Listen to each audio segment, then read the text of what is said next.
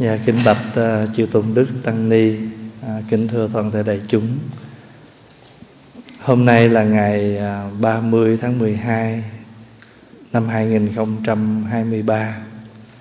Chúng ta đang ở tại tu viện Tây Thiên trong khóa tu mùa đông 5 ngày. Và hôm nay là ngày thứ ba của khóa tu. Và chúng ta rất được hạnh phúc trong khóa tu này uh, với thời tiết thật là tốt và đặc biệt là sự hiện diện à, hướng dẫn cũng như là giảng dạy của nhị vị thượng tọa. À, chắc à, vị đứng à, ngồi bên cạnh pháp hòa thì quý vị không có lạ gì phải không? À, quý vị biết đạo hiệu của ngài rồi phải không? À, thầy bóng mây. Thưa đại chúng à, thầy à, là một trong những vị giáo thọ trong nước à, rất được à, phật tử à, kính mến cũng như ở nước ngoài. Và đây là lần đầu tiên thầy ờ, chu du phật sự ở canada và thầy đã đến thăm tu viện tây thiên của chúng ta nhân khóa tu này. À, chúng con rất lấy làm hạnh phúc và biết ơn nhị vị. À, kế đến là thượng tọa hạnh bảo từ ở um, phần lan cũng sang đây để cùng hướng dẫn với chúng ta tu tập. Giờ này à, đạo tràng đã thanh tịnh chúng con như pháp cầu thỉnh à, vị vị thượng tọa à, ban pháp cho đại chúng trong khóa tu mùa đông này. À, kính mong đại chúng giữ thân tâm an lạc để tiếp nhận bài giảng sáng hôm nay. Và một lần nữa xin trân trọng kính giới thiệu với nhị toàn thể đại chúng, thượng tọa thích thiện thuận và thượng tọa thích hạnh bảo. A di đà phật.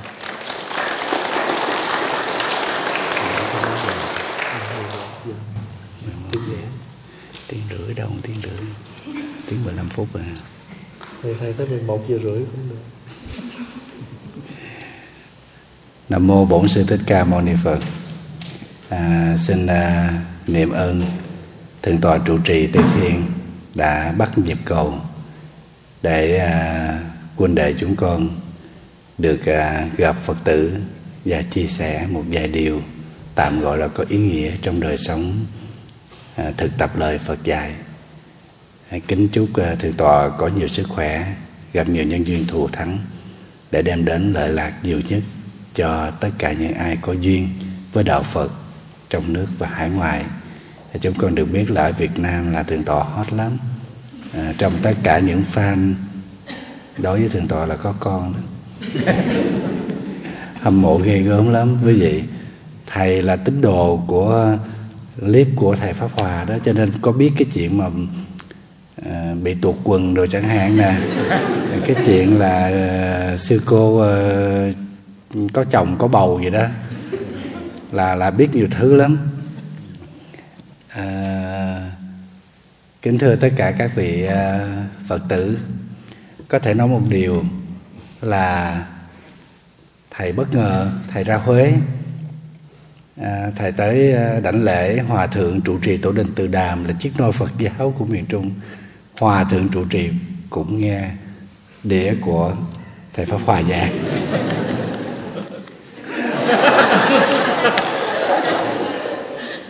thầy dễ thương lắm. Hòa thượng nói đấy nói trực tiếp với thầy đó. Anh nói thiện trụ nghe đi này là phật bổ xứ đó. À, nói dễ thương lắm. Dễ thương nhất là hồi tối đó tụng kinh niệm phật hai tiếng rưỡi đồng hồ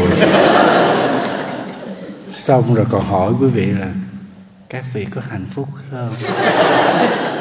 Trời ơi xong khóa lễ là thầy lết vô tới trong mà nghe, nghe hỏi quý vị có hạnh phúc không? Tự nhiên thầy thấy dễ thương thật á.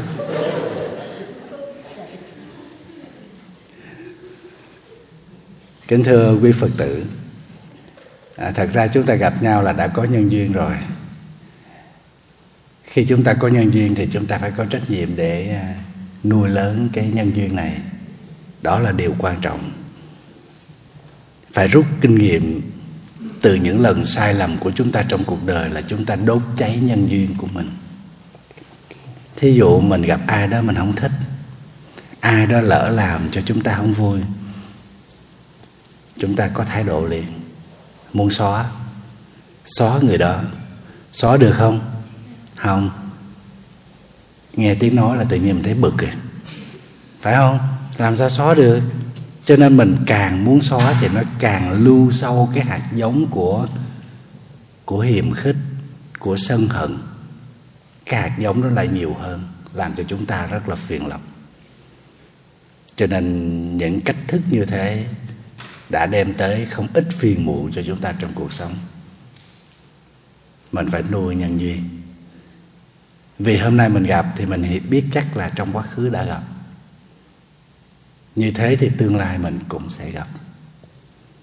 Mình mình tức lên, tôi muốn gặp mặt ông. Bà biến đi cho tôi nhờ. Chẳng hạn đại khái chúng ta có những cái cách cư xử mà mà mình đốt cháy đi những cái nhân duyên đó mà mình hoàn toàn không hiểu gì về nhân duyên hết. Trong khi mình học phật mà mà mình không hiểu nhân duyên, đó là một thiệt thòi của chúng ta mặc cái áo tràng vô là đòi thành phật thôi. Niệm phật được vài câu là đòi vãng sanh thôi. Tụng được một biến bát nhã là cứ liêm diêm sắc, tức thì không không, tức thì sắc. Cho nên ba tháng chưa tắm là đọc liền, bất cấu, bất tịnh, bất tăng, bất già. Thầy trò mình là thích mấy cái kiểu như vậy đó, thích cái kiểu mà thể hiện mình có tu nè, mình có học nè mình là phật tử hàng chính hãng nè. Nó thương hiệu này là thương hiệu xịn nè, chứ không phải là là đồ dởm. Nhưng vô tình chúng ta bị mất căn bản về nhận thức. Cho nên, nhân duyên tu tập của chúng ta không phải là nhân duyên của sự tăng thượng, mà nó chỉ còn lại hình thức. Khi chúng ta đặt nặng về hình thức thì nó sẽ gắn liền với cái tôi. Thì thưa với lại quý vị nơi nào có ngại chấp nơi đó sẽ có vô minh. Đây là một nghịch lý. Trong một số lần mà thầy trò chúng ta đã vướng phải suốt thời gian qua tu tập. Cho nên hôm nay trong cái nhân duyên được à, đến tây thiên được tham dự khóa tu mùa đông cùng với lại quý vị thầy và thầy hạnh bảo xin phép được à, ôm lại cùng với lại quý vị một vài phương thức trong thực tập bình thường của chúng ta để chúng ta xây dựng và nuôi lớn cái nhân duyên giải thoát của mình trên nền tảng của một người học Phật có chánh kiến qua chủ đề tu bình thường.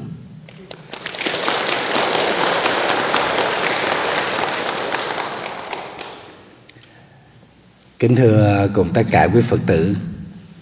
Nói tu bình thường thì cũng có khi là mình tu bất thường đó. Ở đây thầy à, Thầy đọc lời dạy của Hòa Thượng Tuyên Hóa, Của sư ông Làng Mai, Của à, Hòa Thượng à, Tịnh Không.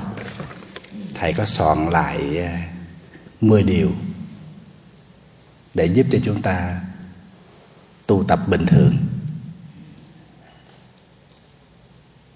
Sở dĩ mà thầy à, nhắc những điều này là vì không biết ở đây quý vị tu như thế nào, chứ ở việt nam thầy thấy có một vài vị đó là tu à, hơi bất thường. Tới chùa thì thôi, phải nói là cảm động lắm. Tinh tấn tu tập, rất cảm động, không bỏ thời khóa thầy hồi tối là sao mà lết rồi, mệt luôn, bỏ thôi không phụ dạy nhưng có nhiều phật tử tới chùa, siêng lắm, tu dễ thương lắm, nhưng về nhà là một con người khác. Thầy không tin á, thầy bất ngờ có mấy đứa con á, nó ghi âm ghi âm mẹ nó nghe điện thoại mà chữ lộn với người ta. Thầy bất ngờ. Rồi nó ghi âm là mẹ nó là ở nhà rất là có nhiều cái kỳ cục lắm. Chịch chút là đập đồ. Mà tới chùa đó, trời ơi, một cái cọng giá rớt xuống cũng lụm lên. Một hộp cơm cũng lụm lên. Quý vị thấy có bất thường không?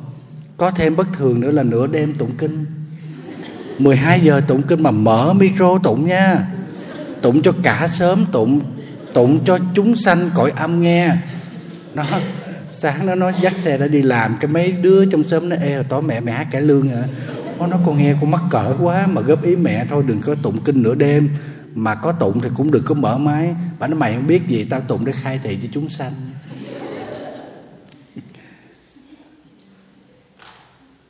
Tới chùa thì siêng năng tinh tấn tu tập ở nhà là không làm gì hết. Không làm một cái gì hết. Quý vị có thấy bất thường không? Thầy thấy bất thường. Rồi tới chùa nghe quý thầy giảng vô lan, trời ơi, khóc lên, khóc xuống, đủ thứ các kiểu. Còn ở nhà thì cãi song sọn với là mẹ của mình. Mà bà mẹ cũng lớn tuổi rồi, bảy mươi mấy tuổi rồi. Cho nên khi thầy đọc các cái lời dài của các vị trưởng lão tôn túc lớn trong Phật giáo thời cận đại, thầy thấy các ngày dài chúng ta tu rất bình thường chẳng qua là do chúng ta thích những chuyện cao siêu, thích sống ảo. Ngay cả thầy cũng có, chụp hình cũng phải dùng áp không dùng áp nó xấu quá. Mặt đen xì à. Đã vậy là bữa hôm qua đây có cái cô phật tử, trời ơi, sao lâu quá mới gặp thầy, bữa nay sao mặt thầy nám đen thù lùi vậy? Thầy đứng thì cảm thấy hơi quê rồi mới gặp nhau mà chào nhau một cái câu mà nghe thấy nó dễ xa nhau quá, phải không? Trời ơi, con coi trong đĩa con là fan của thầy mười mấy năm nay mà nhìn mà sao già khù cú đế vậy? Mô phật à. canada hơi lạ.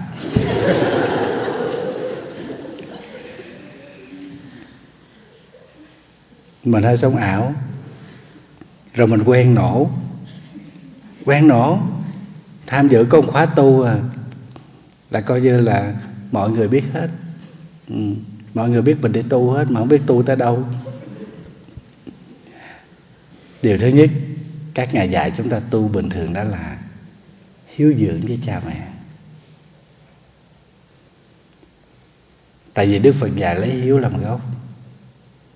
Hiếu nó bao gồm cả hai vấn đề, đó là biết ơn và đền ơn chúng ta không chỉ biết ơn không đâu chúng ta còn phải đền ơn. Cha mẹ là người trực tiếp nuôi dạy chúng ta khôn lớn. Xin chúng ta ra chúng ta đã học phật chúng ta hiểu đó là nhân duyên rồi. Nhân duyên cũng quyến thuộc rồi. Cho dù cha mẹ có không thương mình nhiều cho dù cha mẹ à, không có trách nhiệm cho chúng ta nhiều thì chúng ta vẫn phải có cái tâm biết ơn cha mẹ và bằng mọi cách đền ơn cha mẹ. Biết ơn cha mẹ thì chúng ta tự xây dựng cho mình một cái cách thức để mà chúng ta ghi nhớ cái ơn của cha mẹ trong cuộc sống của mình. Chứ không phải lúc nào chúng ta cũng nói tới mẹ mẹ là món quà vĩ đại nhất cuộc đời ban tặng cho ta thầy có đọc một cái một cái cái trên danh thiếp của một đứa con trai nó viết cho mẹ nó. Nhưng mà mẹ nó khổ lên bờ xuống ruộng với nó. Bà mẹ nhờ thầy dạy nó. Thầy nói, thầy mới mời tới chùa, thầy nói, con à biết ơn mẹ không bằng khẩu hiệu đâu. Không cần phải ghi nhiều tờ giấy mà dán xung quanh nhà, dán xung quanh vách tường. Mà chỉ cần mình biết rằng máu chảy trong người mình là máu của mẹ hơi thở của mình là hơi thở của mẹ, mạng sống của mình là mạng sống của mẹ. Nếu cần mẹ sẽ hy sinh cả sự sống, sinh mạng để đắp đổi cho chúng ta. Cho nên chúng ta sống như thế nào đó đừng để cho mẹ buồn. Đơn giản vậy thôi. Đừng để cho mẹ lo, đừng để cho mẹ khổ. Không có bà mẹ nào mà đòi hỏi bắt buộc con cái phải làm cái này, cái kia cho mình đó là một bà mẹ tốt. Thì mình biết ơn mẹ. Mình chỉ cần đừng để cho mẹ buồn. Mình gọi điện cho thiên hạ khắp xứ. Vậy mà cả tháng chưa gọi điện cho mẹ, Là Phật tử phải suy nghĩ về điều này. Mình có thể nhắn tin những tin nhắn cho những người bạn, Người ta đọc, người ta cười. Nhưng mà nhắn cho mẹ Mẹ đọc xong là thôi, mẹ muốn khóc luôn. Là người phật tử phải suy nghĩ về những điều này.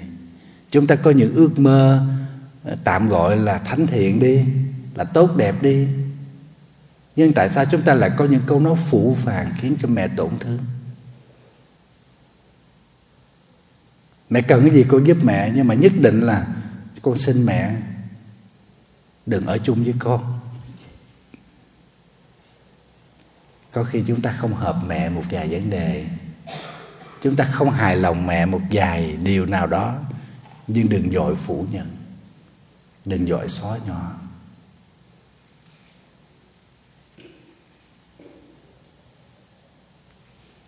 biết ơn cha mẹ và đền ơn cha mẹ bằng cách là làm sao để giúp cho cha mẹ hiểu được Phật pháp. Hiểu được Phật pháp để mẹ tu tập. Đó là sự đền ơn trên tinh thần hiếu đạo của người học Phật. Được gọi là lấy chữ hiếu làm gốc. Hiếu cũng gọi là giới. Hiếu là pháp chí đạo mà Đức Phật đã dạy cho Bồ Tát trong kinh Phạm Vọng. Cho nên mình là người Phật tử, hãy nghĩ pháp tu đầu tiên bình thường đó là hiếu dưỡng cha mẹ, tùy theo khả năng của mình. Theo khả năng của mình không biết ở đây như thế nào, chứ ở Việt Nam thầy chứng kiến nhiều cảnh thấy khó, rất là khó. Có những đứa con hồi nhỏ ở tới chùa thì thấy nó thương cha thương mẹ lắm, nhưng lớn lên có gia đình nó lại khác. Phải lén cho mẹ tiền đi khám bệnh. Thành nói tại sao phải lén? Không được lén. Mà hai vợ chồng phải tự nhắc nhở nhau trách nhiệm. Mẹ của anh bệnh rồi, em sẽ tới lo cho mẹ, trích một phần thu nhập trong tháng này chuyển cho mẹ. Và người chồng cũng phải có trách nhiệm, mẹ của em bệnh rồi hay là ba em bệnh rồi, nhắc nhở vợ mình để làm điều đó. Cả hai vợ chồng phải thỏa thuận ngay từ đầu. Cái gì mà lén lén lén lén vậy? Rồi có thêm cái chuyện hai vợ chồng đi tới chùa lại phật xong cúng dường, cũng lén lén lén nhét vô tay thầy. Thầy thầy thầy nhận đi. Thầy hỏi làm gì á cúng dường. Thầy thầy cất lệ để để ông thấy. Trời phật quý vị thấy kỳ không? Kỳ, đi cúng dường mà hai vợ chồng đi cúng dường, đi vô chùa lễ phật luôn mà cúng dường mà nhét nhét nhét dấu dấu. Tại nói bà làm gì ghê hả? Thầy đâu có chịu, thầy nói, ông chồng cái ông quay lại gì sư phụ. Là vợ ông cúng dường nè cái bà làm mắc cười lắm trời ơi nói sư phụ đừng nói ông nói ra bà cúng dường nè ông vợ luôn coi bà cúng dường nhiều nếu ông thấy ít ông bỏ vô thêm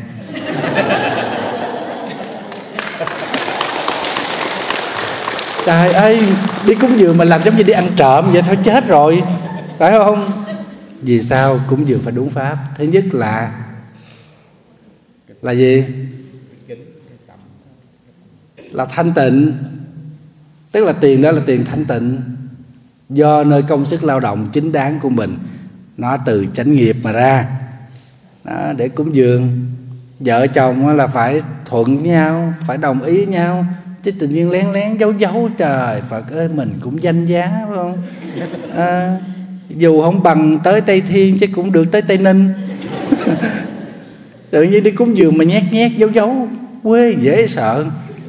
Kỳ cục. Cho tiền cha mẹ, phụng dưỡng cha mẹ, cả hai vợ chồng phải hiểu nhau và phải biết trách nhiệm của nhau. Cho nên mấy bạn trẻ mà tới chùa làm lễ hàng thuận đó, làm lễ cưới đó, thầy luôn nhắc nhở điều đầu tiên nhất là các con phải mang ơn ông bà. Và mình giúp người bạn đời của mình, thay người bạn đời của mình chăm sóc, nuôi dưỡng, hiếu kính ông bà, xem như cha mẹ ruột của mình thì như vậy thì ông bà mới xem mình như con ruột, không xem mình là rể, xem mình là dâu như thế nó mới thân tình hơn cái tâm hiếu đối với cha mẹ như thế mới hội đủ ý nghĩa là biết ơn và đền ơn trên cái tinh thần lấy hiếu làm gốc của Phật giáo. Đây là pháp tu bình thường. Quý vị thấy bình thường không? Bình thường. Vậy chứ tính nhiều kế hoạch rất là nhiều, nhưng mà không có gốc nào để cho cha mẹ vô đó. Cách tu thứ hai, rất bình thường, đó là làm tròn bổn phận của mình. Thí dụ, trong gia đình mình là một ông chồng, thì phải làm tròn bổn phận với người vợ. Mà làm người cha, phải tròn bổn phận với những đứa con. Mình làm sếp phải làm tròn bổn phận. Ở trong cái tập đoàn đó, cái doanh nghiệp đó mình làm nhân viên phải làm tròn bổn phận nhân viên đó. Mình làm con cái mình là phải tròn bổn phận con cái đó. Mình tham gia quân đội phải làm tròn bổn phận khi tham gia quân đội. Khi mình làm cảnh sát thì mình cũng phải làm tròn bổn phận của một vị cảnh sát. Mình làm thầy giáo thì mình phải làm tròn bổn phận của một thầy giáo. Làm người ở thế gian, ai cũng có bổn phận và trách nhiệm của mình. Cho nên người học phật, chúng ta tự nhận thức được trên cương vị công việc của mình đang phụ trách, mình phải làm. Phải làm cho tròn bổn phận. Ở nhà thì làm biến ơi mẹ mất đi chùa làm công quả rồi. Trời ơi, nhà rác ngập tới đầu gối. Cơm không có kiểu này là phải nhìn lại cái chuyện tu tập của mình. Mình tới chùa mình tu, mình siêng năng, mình tinh tấn, mà ở nhà mình không làm công việc thì không được. Cho nên thầy thường nhắc các phật tử là ngày mai tới khóa tu, các con chuẩn bị đi tới tu thì bữa nay phải làm trước cái một ít công chuyện của ngày mai. Để chiều mình về mình phải làm tiếp. Vì sao? Vì mình đi tu mà người thân mình không ủng hộ gia đình mình không ủng hộ. Ba mẹ, vợ, chồng hoặc con cái, anh chị em mình không ủng hộ thì mình tu cũng khó. Nói gì thì nói chứ không phải là mình là muốn làm theo ý mình được đâu. Trong cái cái cái cái cái cái vấn đề gọi là trùng trùng duyên khởi, nó liên quan với nhau trong cuộc sống. Chúng ta không thể tách rời tồn tại độc lập được. Mình đi tu để mình được an lạc, để giúp cho người khác an lạc. Mà ở nhà mình thì phiền não thì như vậy nên xem lại cái chuyện tu của mình. Thầy nói như thế có ép mấy chị không? Có không? Không à. Ở đây mấy chị đông đó. Thầy cũng không ngại tuyên chiến đâu. Mình phải làm tròn bộ phận của mình. Đối với cha mẹ, đối với vợ chồng, đối với lại anh chị em, đối với con cái, đối với tất cả bạn bè, đồng nghiệp chúng ta phải làm tròn bổn phận của mình. Chứ học phật mà nói khoác lác, nổ, thì đó là một hình thức của sự nói dối. Không trung thực. Mà mình gieo cái nhân không trung thực thì không thể nào chúng ta tìm được cái giá trị của sự an lạc lâu dài cho cuộc sống của chúng ta.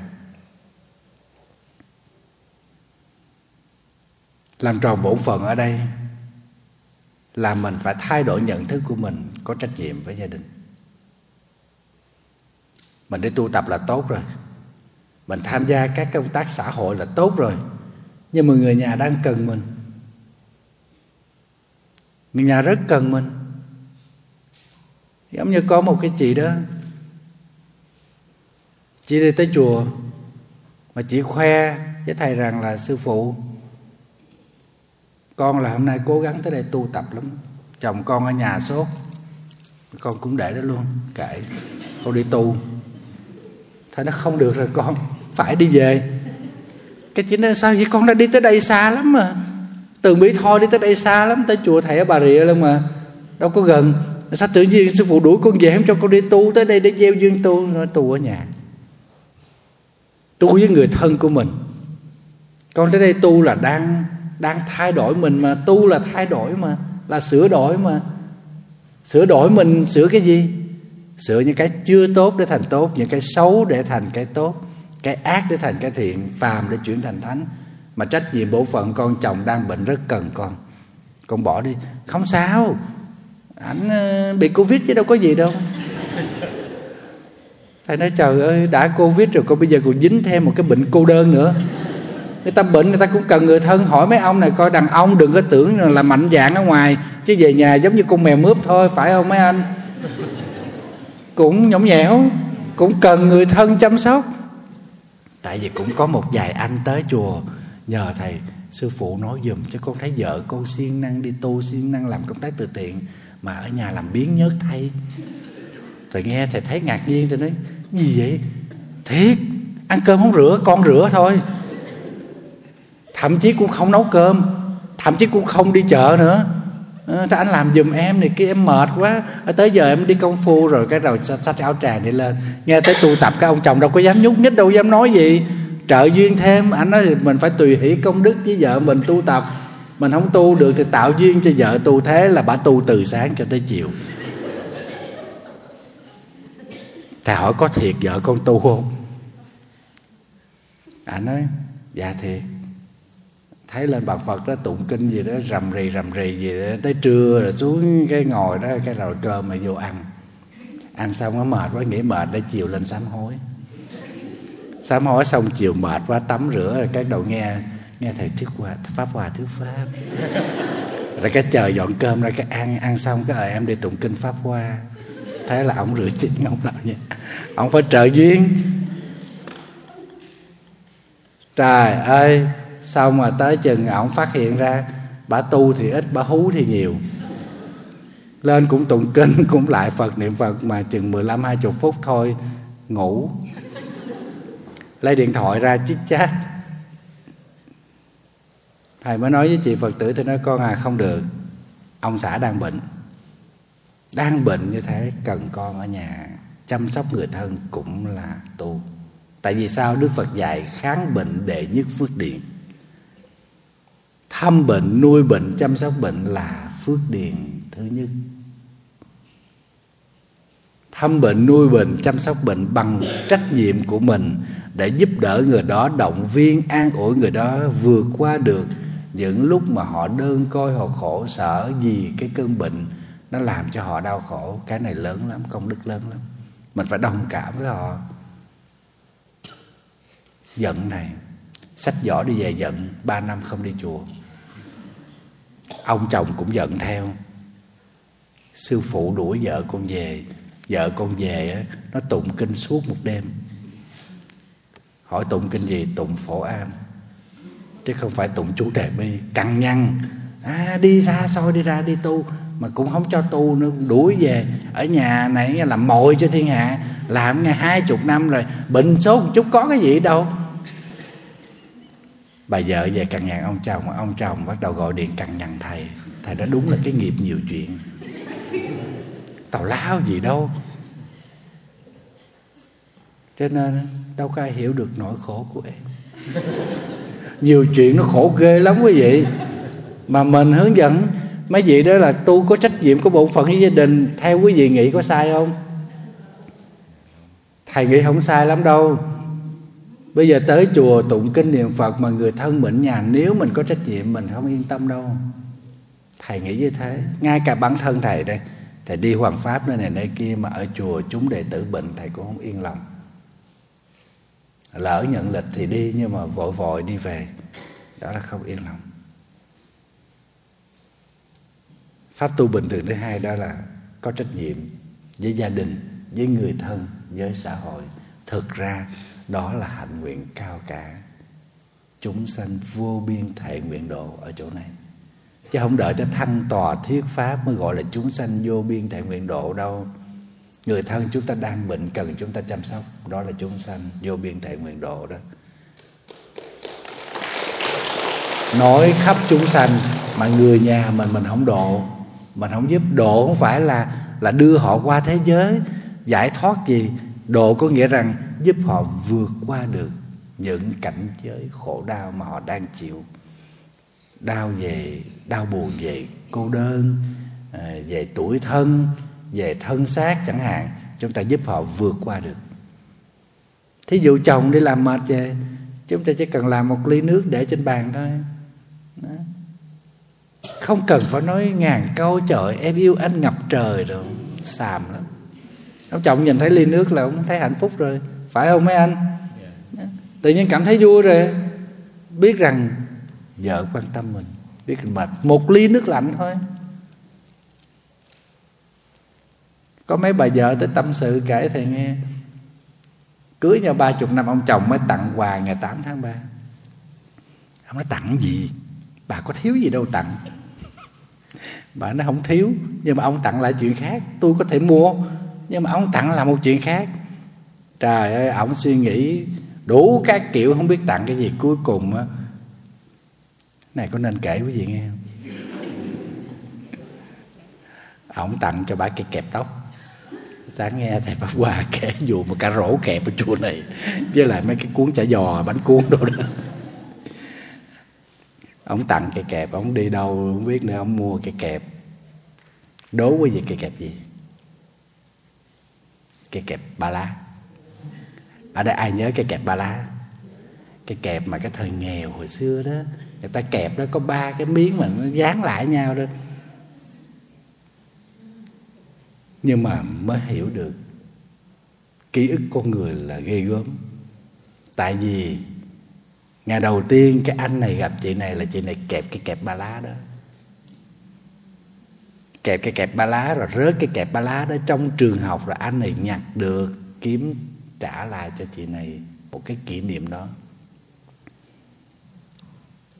Xong bà còn khoe, bà còn hỏi chứ sư phụ biết cái kẹp ba lá không? Thầy hỏi bà vô duyên vừa thôi. Không có cọng tóc rồi kẹp gì? Bà tự nhiên bà đi hỏi kẹp ba lá, sư phụ nhớ kẹp ba lá không? Hai anh chị này cũng lớn tuổi rồi, cũng năm mấy gần sáu mươi rồi thì chị mới nói, cái món quà đó nó không đáng giá gì, nhưng nó là một cái kỷ niệm, nó là một cái sự quan tâm, cũng giúp cho người vợ quên đi những nhọc nhằn trong một ngày đi làm rồi về chăm sóc gia đình, chăm sóc chồng con. Đó cũng là chúng sanh vô biên thể nguyện độ đó. Phải không các cô, các chị? Phải không các anh? Phép tu bình thường thứ ba đó là tình nhân quả, tình chắc, tình sâu, cốt lõi của toàn bộ giáo pháp đức phật được xây dựng trên nền tảng hai chữ nhân quả thôi. Chúng ta trồng nhân thiện thì chúng ta sẽ gặt được cái quả thần thiện. Chúng ta gieo những cái hạt giống xấu thì chúng ta sẽ đón nhận những cái trái xấu đây là chắc chắn. Gieo gió gặt bão ông bà mình dạy như thế. Không bao giờ mà chúng ta được an lạc, chúng ta được bình yên khi chúng ta đang làm tổn thương người khác. Không có chuyện đó. Chẳng qua là tranh cường háo thắng. Chúng ta có thể áp đảo được đối phương trong nhất thời, chứ còn nhân quả rất sòng phẳng.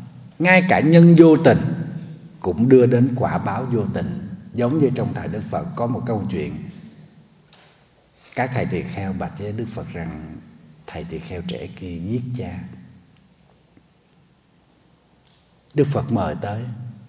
Tại vì nó xôn xao ở trong thành Vesali rằng sa môn trẻ giết cha của mình là ông sa môn già. Thì hỏi tới thì thầy đó thầy mới nói là, bạch đức thế tôn, con không cố ý cả hai cha con cùng xuất gia tu tập mà. Đi khất thực, ở trong làng rồi ra ngoài làng để mà thọ trai, tìm tới cái bìa rừng dưới một cái gốc cây. Nhưng mà ngay lúc đó thì trời mưa.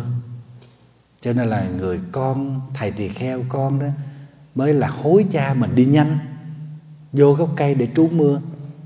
Thì hối đẩy cha mình đi, bị dấp cái rễ cây té xuống đập đầu, chết thì câu chuyện đó được kể lại thì đức thế tôn mới xác nhận rằng vị này không có phạm cái tội sát nhân. Là vô tình. Thì nhân đó đức phật mới kể là câu chuyện của tiền kiếp. Hai vị này từng là cha con của nhau. Nhưng mà đời quá khứ thì người con làm cha, người cha làm con. Hai cha con cùng cài trên một cánh đồng.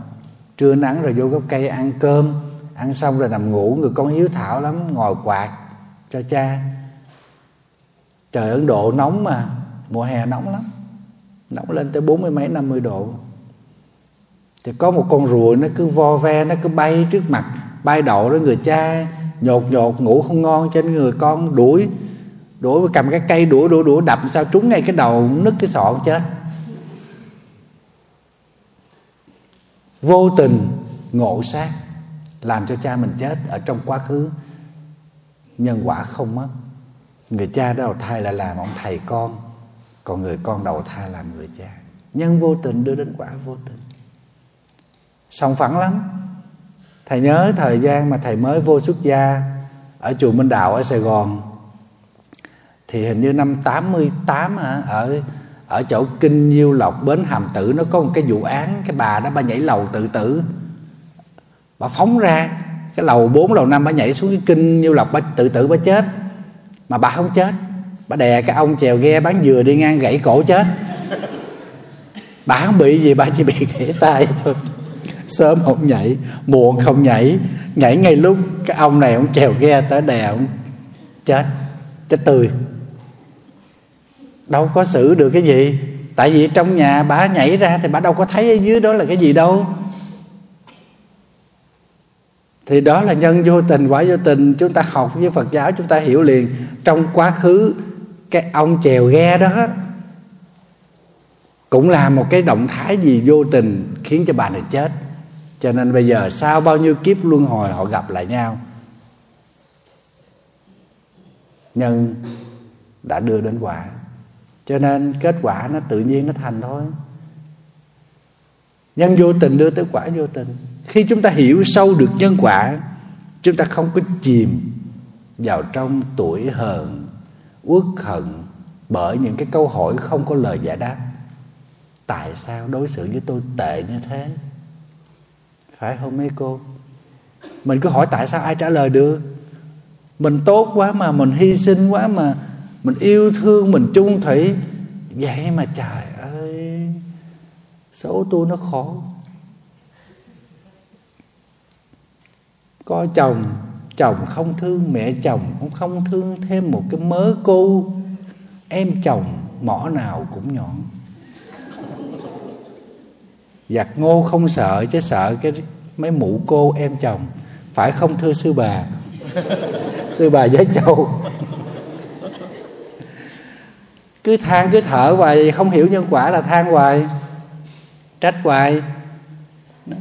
Có một cái anh đó phải nên hiền lành, đạo đức gia đình cũng đàng hoàng. Nhất định anh thương cái chị đó, cưới chị đó thì cha mẹ cũng cũng bằng lòng. Nhưng mà cái chị này chú quậy tưng bừng khối lửa.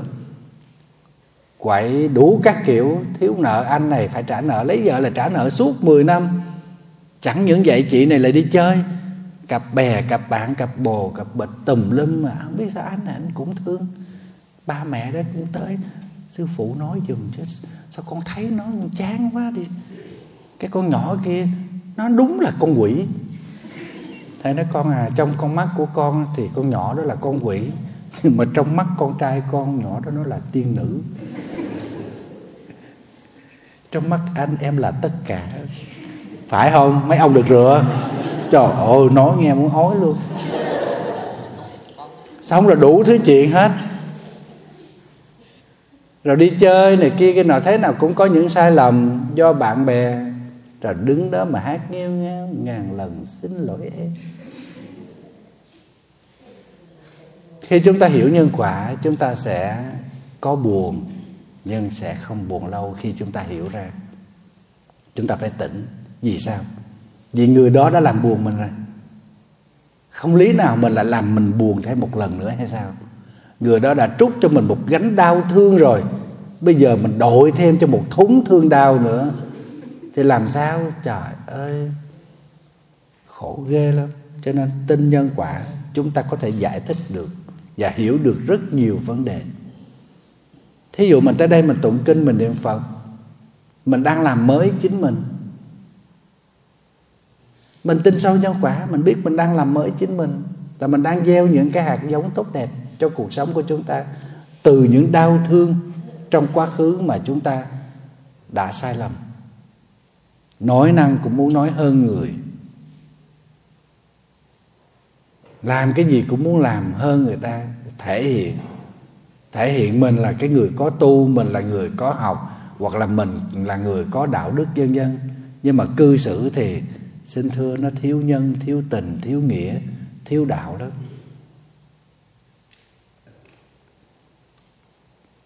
khi chúng ta tin sâu nhân quả, chúng ta hiểu nhân quả, thì sự tu tập của chúng ta bắt đầu.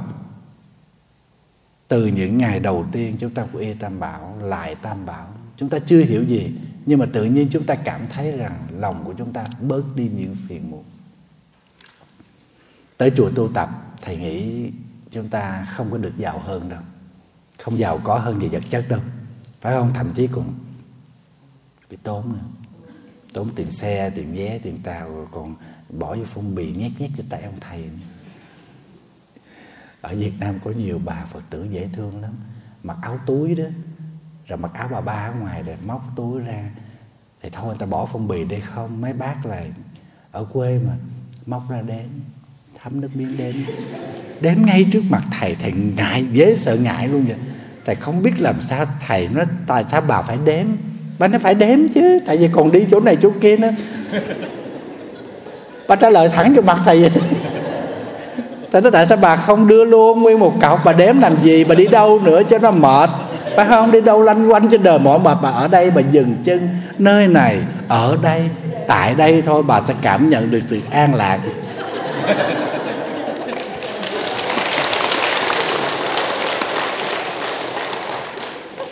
Không trách được.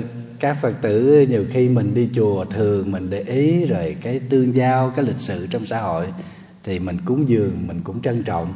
Nhưng mấy bác phật tử ở quê nhiều khi không để ý, móc ra là đếm mà đếm mà còn thấm nước miếng, đếm sạch sạch sạch sạch trước mặt thầy. Mà thầy thật sự là khó xử lắm. Mình nhìn mình thấy tờ xanh, tờ đỏ hết. Cho nên cái tâm của mình nó cũng bị phan duyên, nó cũng bị ảnh hưởng theo mấy cái tờ đó. Thiệt chưa thành phật cho nên cho nên nó còn nó còn những cái nó phàm phu ghê lắm quý vị. Dù không nói ra, ở ngoài cũng đạo mạo ghê lắm, nhưng mà trong bụng, trời ơi, con cò xanh sao bà giấu kỹ chứ.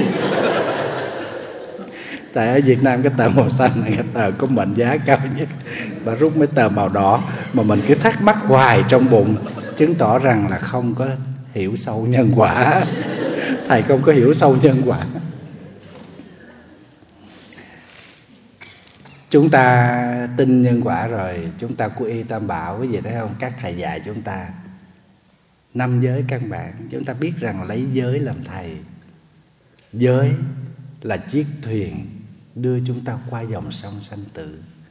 Giới như là mặt đất bằng muôn vật từ đây phát sinh. Giới như là ánh đuốc để đưa chúng ta qua đêm trường sanh tử giới như là chuỗi báo mani để trang nghiêm pháp thân của mình. Chúng ta hiểu được điều đó, cho nên chúng ta giữ giới nó nhẹ nhàng lắm. Đừng nói năm giới, năm trăm giới chúng ta cũng giữ được. Thầy thấy có nhiều lần truyền năm giới. Trời ơi, có cái em đó, nó tới nó khóc lóc nha. Con mừng lắm, sư phụ gặp sư phụ mừng lắm. Không giữ một giới. Năm giới giới nào cũng không giữ được trời đất ơi, tới quê im không giữ được giới nào hết. Ít chứ cũng được một giới chứ con. Giới thứ nhất không sát sanh. Dạ thưa sư phụ, con xin cố gắng. Cho tới giới thứ năm, không dùng rượu bia, các chất gây sai nghiện, con cũng xin cố gắng. Té ra mấy giọt nước mắt hồi nãy là diễn hơi sâu nhé. Bạn diễn sâu đấy. Có thèm đạo chứng kiến luôn. Ở tại đại hàng đó ở tại đại hàng, tức là thầy đi qua tổ chức khóa tu bên đó là bữa tối đó đi đi mua một ít đồ để về, đóng đồ rồi mai đi về. Là gặp ở tại siêu thị đó. Quy y lúc 12 giờ đêm đó, tha thiết vô cùng mà chạy xe đi. 6 tiếng đồng hồ tới để xin quy y không giữ một giới nào.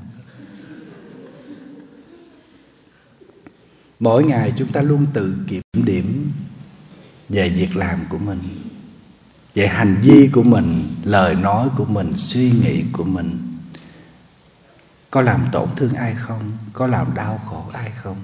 Chúng ta điều chỉnh nó làm mới nó ở ngày mai.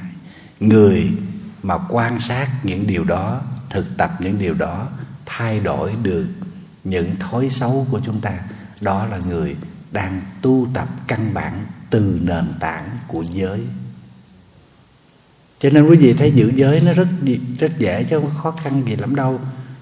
Có có một cái bà đó, bà tới chùa, bà khoe thầy, bà nói có ăn chay trường hai chục năm rồi. Mà bữa đó bà đi tới chùa, bà mặc đồ đẹp lắm. Té ra là mới đi dự dạ tiệc dạ yến, đám cưới. Nó, ủa, con ăn chay trường rồi tới sao? Con ăn nước không sư con không ăn cái. Chan nước thôi không ăn cái, có ăn chay rồi. Ăn chay trường cho nên con đi đi tiệc bình thường, con chỉ chan nước thôi có không ăn cái. Bà trắng án liền. Coi như bà vô tội. Thầy quý vị có vô tội không? Trời ơi, vậy chứ cái gì nấu ra cái nước đó? Thì nó đâu có ai ép mình ăn chay đâu con. Mình phát nguyện ăn chay thì mình phải thực tập. Phải thực tập ăn chay. Phải thực tập cho nghiêm túc còn trong bối cảnh đó mình cũng nói là mình không dùng thức ăn này được. Mình dùng những thức ăn khác. Thức ăn nào chúng ta ăn được không tổn hại chúng sanh. Nuôi lớn lòng từ, đó là nguyên tắc của ăn chay.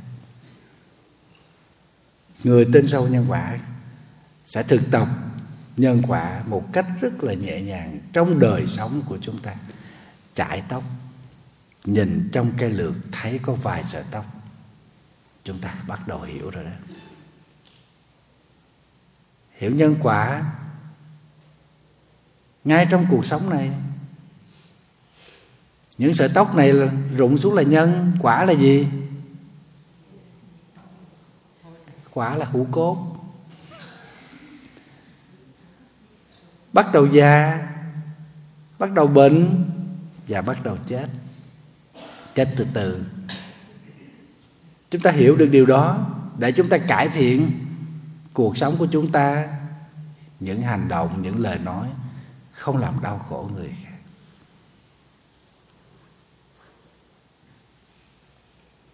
Hãy cho nhau những gì mình đang có, lỡ mai này không có để cho nhau. Cho tình thân, cho niềm tin, cho nghị lực, những điều đó nó quan trọng hơn cả vật chất, tiền bạc người ta đang sợ hãi. Mình tới mình cho họ sự bình ổn ở trong tâm. Một cái dỗ dai một ánh mắt cũng có thể giúp người đó vượt qua được khúc quanh của cuộc đời. Điều này quan trọng lắm và phật tử của chúng ta cũng có thể làm được. Cái đó gọi là là gì?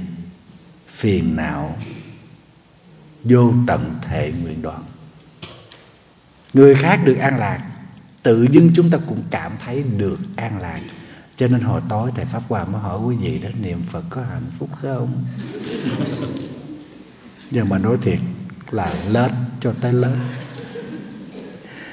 kính thưa quý vị phật tử, hôm nay chúng ta có nhân viên được đón tiếp thầy hạnh bảo, trụ trì à, tu viện liên tâm ở phần lan và chùa viên ý tại ý đại lợi à, trong chuyến à, phật sự ở tại quê hương thì à, nhận lời mời của thầy trụ trì tây thiên thầy có thỉnh thầy à, hạnh bảo đi cùng thầy sang đây. Cũng là một nhân duyên. Quý vị sẽ được nghe thầy hạnh bảo nói tiếp những cái cách tu bình thường trong cuộc sống của chúng ta. Xin kính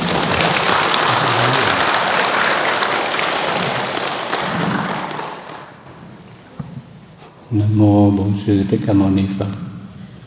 À, trước tiên chúng con xin thành tâm cảm niệm à, thâm ân của thượng tọa trụ trì tu viện Tây Thiên đã tạo cái nhân duyên à, cho chúng con có mặt tại ở đây à, cùng với thượng tọa Thiền Thuận để gặp gỡ được quý vị à, trong cái khóa tu à, mùa đông này. À, thì thưa quý vị, à, thì chúng chúng tôi thì ở bên à, Phần Lan. Không biết ở đây quý vị có biết nước Phần Lan ở đâu không? Ừ, vâng, Phần Lan đã ở một cái xứ xa xôi lắm ở Bắc Âu những cái nước à, ít người biết. Ngày hôm qua có một bác quen à, rồi bác cũng hỏi thăm rồi bác xin tôi địa chỉ ghi số điện thoại tên à, rồi cái à, ở Phần Lan xong rồi bác nói à, thầy ghi rõ cho kỹ cho con đi mai mốt con qua châu âu con tới quả lan con thăm thầy. Tôi nói tôi ở phần lan. Bác nói ủa phần lan hả? Đó chứ không phải hòa lan. Mà có nhiều người còn hỏi tôi ủa phần lan là ở đâu? Phải ba lan không? Ừ, cái nước đó thực ra là phần lan là một trong những nước bắc âu. À, nếu quý vị theo dõi thì quý vị biết nó là một trong những nước là hạnh phúc nhất thế giới nó đứng top một trong phải không? Quý vị đều biết không? Phần lan. Thành ra đó ở đó thì ông trời ông cũng cho cái xứ phần lan cũng tuyết nhiều như canada vậy đó. Nó cũng lạnh như canada vậy. À, nhưng mà ông cho nó ít hơn thôi. À, tức là nước nó nhỏ hơn. À, rồi nó không có rộng bằng canada. Dân cũng ít hơn. Dân có 5 triệu dân thôi. Canada hôm đi trên đường hỏi thượng tọa trụ trì thượng tọa nó hơn 40 triệu dân ở Canada. À, thành ra Phần Lan là một cái nước nó xa xôi nó như vậy. Thì có nhân duyên chúng tôi được về đây à, tu học mà nhất là trong cái khóa mùa đông này nó có hai cái lớp của lớp người lớn một thế hệ người Việt nói tiếng Việt nghe tiếng Việt sành sỏi. Còn một cái lớp của các em trẻ nhỏ chỉ nói tiếng Anh thôi. À, như quý vị thấy đó sáng nay cũng vậy đó đọc là phải có kèm song ngữ. Đó. nhưng mà phải nói là à, khi chúng tôi nhìn thấy các em trẻ đó phải nói trong lòng mình nó có gợi lên những cái rất là à, nó bồi hồi lắm. Bởi vì đó thấy cái sức trẻ của mấy em nhìn khuôn mặt mấy em nó rạng ngời nó rạng sáng. Mấy em thanh niên cũng vậy mấy em thiếu nữ cũng vậy. Mặt em nào em thấy đẹp sáng rực à, nhìn thấy cả một cái tương lai trên cái khuôn mặt đó trên cái cuộc đời đó, cái bắt đầu nhìn tới cái mặt của mình. Dấu chân chim. Mà giờ nó không chân chim nữa, tôi nghĩ nó ném về chắc cũng chân bò cạp rồi đó, chân voi rồi đó. Mắt thì mờ, tai thì bắt đầu nghe lãng rồi. Mà nhất là môi sao nó xệ dữ vậy không biết. Mấy chục năm trước tôi quen, tôi đâu có thấy nó xệ dữ vậy giờ nhìn lại thấy coi bộ nó, nó nó thay đổi nhiều lắm. Thành ra mình thấy mình nó à, đúng là nó theo cái à, sanh lão bệnh tử. Tới cái lúc nó cũng đã già rồi. À, nó có nhiều cái cảm kích khi mà mà một cái điều rất là trân trọng à, đáng quý là quý thầy à, các vị à, lãnh đạo tinh thần tôn giáo đã hết lòng nhiệt quyết lo cho cái thế hệ của các em. À, có thể thầy trụ trì thấy chú trọng nhiều hơn về cái thế hệ trẻ à, chăm sóc lo lắng kỹ để mấy em nó là một cái tương lai à, cho cái Phật giáo ở tại đây. À, còn chúng ta những quý vị lớn hơn à, như hồi nãy quý vị thấy à, thượng tọa đã nói cho mình biết những cái điều à, trọng yếu của cái sự tu hành à, về cái à, hiếu nghĩa về cái làm tròn bổn phận về cái tin sâu nhân quả. À, nó rất là quan trọng ở những cái điểm đó. Thì như cái nhân quả là luôn luôn nó là một cái cái thước đo vĩnh viễn của cái đời sống của một cá nhân. Thành ra giả sử bá thiên kiếp sở tác nghiệp bất vong nhân duyên hội ngộ thời quả báo hoàng tự họ mỗi người chúng ta là phải chấp nhận à, về cái vấn đề nhân quả này cho mỗi cá nhân. À, một cái nhân vô tình một cái nhân gọi là nó gọi là nó nó nó nó cũng đem đến cái cái cái quả báo à, như quý vị thấy đó. Thì cái điều mà kế tiếp mà nó cũng không có xa rời khó với chúng ta trong cái à, những cái điều trọng yếu của cái sự tu hành đó đó là cái vấn đề là à, không sát sanh và ăn chay. À, hai cái này thì nó có thể là tuy hai mà một. Đó. Cái nghiệp sát của chúng ta đó thực sự đó là có những cái nó thành ra trong là cái cái tánh thôi. À, cái tánh tội rồi. Như một cái đứa nhỏ đó à, không ai dạy nó hết á, nhưng mà nó thấy một con kiến một con vật gì bò ngang nó cũng lấy tay để mà nó dây nó giết. À, trong cái cái niệm ý thức của nó nó cũng có cái đó nhưng mà bây giờ chúng ta là những người học Phật chúng ta hiểu biết hơn thì chúng ta sẽ tránh được nhiều cái. Không những chúng ta không sát sanh mà không sát sanh ở đây nó cũng còn gồm ba điều nữa đó là tự mình làm nhược tự tác nhược giáo tha tác còn kiến tác tùy hỷ nữa. Mình không có tự mình giết mình không có suối bảo người giết và không có thấy cái sự chết chóc đó mình mình sanh cái lòng vui sướng. À, bà mẹ bà má chồng muốn ăn ờ, cháo gà mà không dám cắt cổ gà. À, nói với con dâu nếu má muốn ăn cháo gà quá à, thì con dâu nó đi cắt cổ gà nó nấu cháo lên cho mình ăn. Thì cái đó là mình biểu người khác làm rồi đó. À, thành ra nó cũng là nó nó cũng sẽ nằm trong những cái phạm tội đó. Còn cái thứ hai là về cái ăn chay.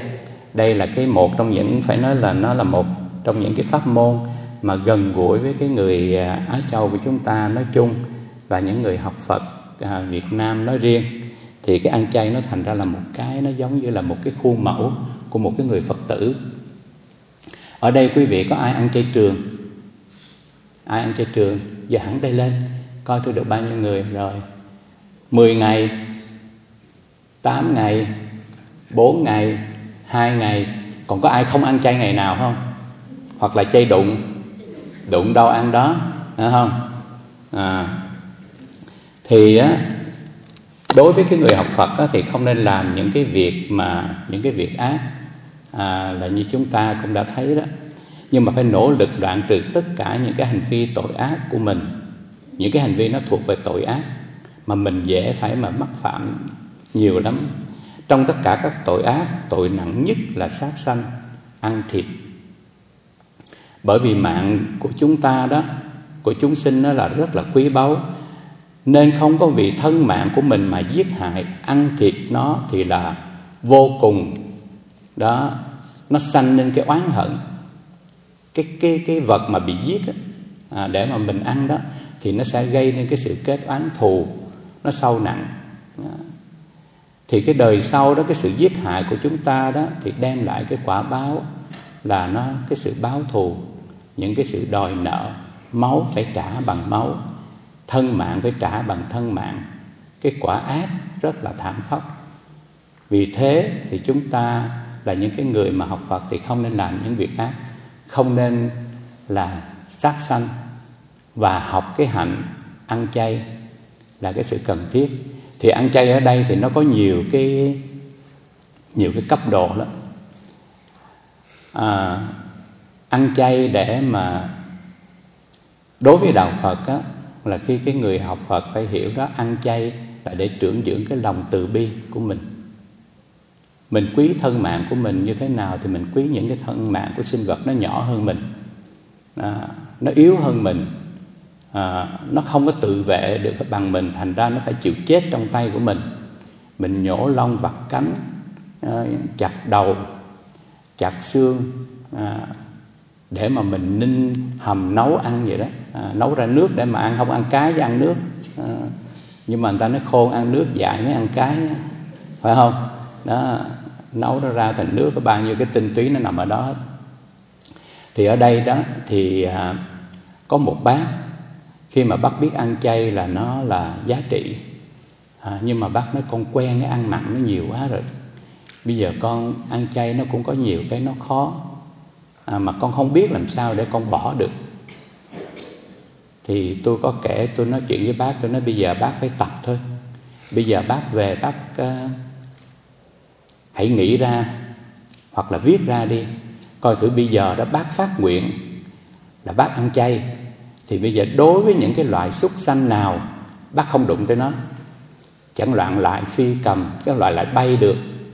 Đó nó có cánh bác đừng có ăn hoặc là cái loại bốn chân cái loại hai chân cái loại không chân cái loại có lông cái loại không lông cái loại có vảy cái loại không vảy cái loại có đuôi cái loại không đuôi thì bác phải phát nguyện là bác đối với những cái loại nào bác không có gieo cái tạo cái duyên nghiệp với nó tại vì mình ăn cái gì vô rồi riết rồi đó là mình sẽ gần gũi với cái chủng loại đó ăn thịt bò nhiều quá rồi nửa sau cũng thành bà con với con bò phải không?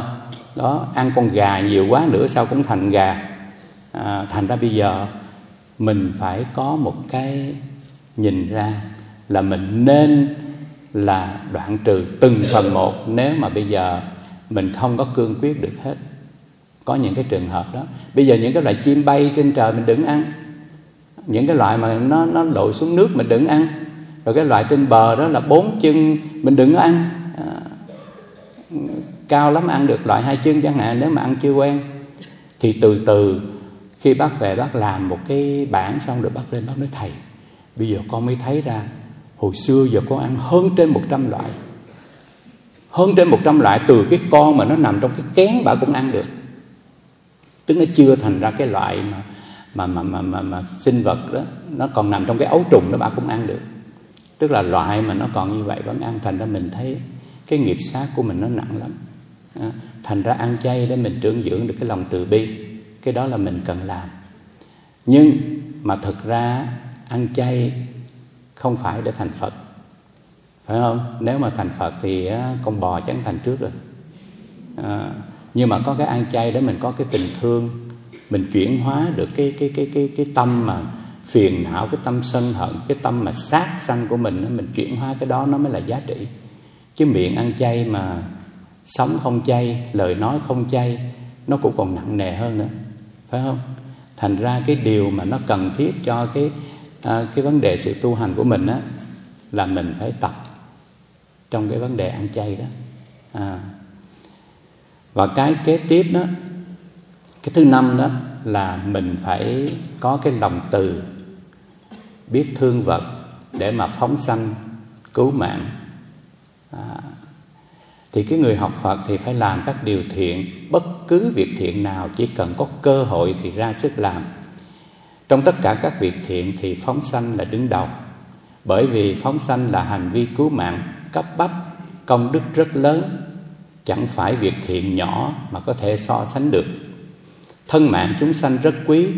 Chúng ta thả nó, cứu nó thì nó vô cùng cảm kích, kết thiện duyên tốt với nó thì đời sau chúng ta được quả báo thiện. Phước đức không thể nghĩ bàn, cho nên trong các điều thiện, lấy phóng sanh là cái làm đầu thực ra đó là cái phóng sanh cứu mạng này, nó rất nhiều cái yếu tố để mà chúng ta phải thực hiện. Trong đây nó liên quan đến một cái phần mà từ thiện. Đa phần phóng sanh thì à, quý vị đi làm từ thiện à, ghép vô hai chữ từ thiện để làm cái việc phóng sanh nhưng mà từ thiện thì nó có nhiều ý nghĩa lắm. Có nhiều người cứ than rằng con muốn làm từ thiện lắm nhưng mà chúng con không có phương tiện tức là không có tài chánh không có tiền thì chúng con không làm được. Đôi khi quý vị nghĩ nó nó hơi bị xa quá cứ nghĩ là phải có cái vật chất thực tế. Nhưng mà có những cái việc nó nhẹ nhàng mà chúng ta có thể làm được. À, hồi chúng tôi học đài loan cũng vậy đi ra đường thấy mấy ờ, em sinh viên á, đứng là bỏ những cái quảng cáo đó. Mình vẫn có thể mình lấy được. Mình lấy dùng cho mấy em để cho nó nhanh hết để nó về nó có thì giờ nó học bài. Mà hồi tôi học Đài Loan tôi biết còn có các thầy cô à, ít có người bảo trợ đó thành ra không có đủ cái học phí. Các thầy cô phải cũng đi bỏ những cái cái tờ rơi cái tờ rơi đó. À, nhận mấy ngàn cái đó phải đi bỏ trong cái vùng đó đó thì khi nào cũng vậy hết. Thì những cái việc đó tôi nghĩ nó cũng là thiện rồi. À, xin lỗi đi à, ở mấy cái phi trường đi toilet mà nó có cái hình đó cười xấu mặt rồi đó à, cười nhiều cười ít rồi cười tươi đó thì mình cứ bấm vào trong đó để mình giúp cho cái người lao công ở đó cái người vệ sinh ở đó họ có thêm một cái điểm. Thí dụ đến cuối tháng người ta cộng điểm người ta cũng thêm được một cái lợi ích gì đó một cái lợi tức gì đó. Cái việc đó hoàn toàn nó nhỏ mà nó nằm trong tầm tay mình.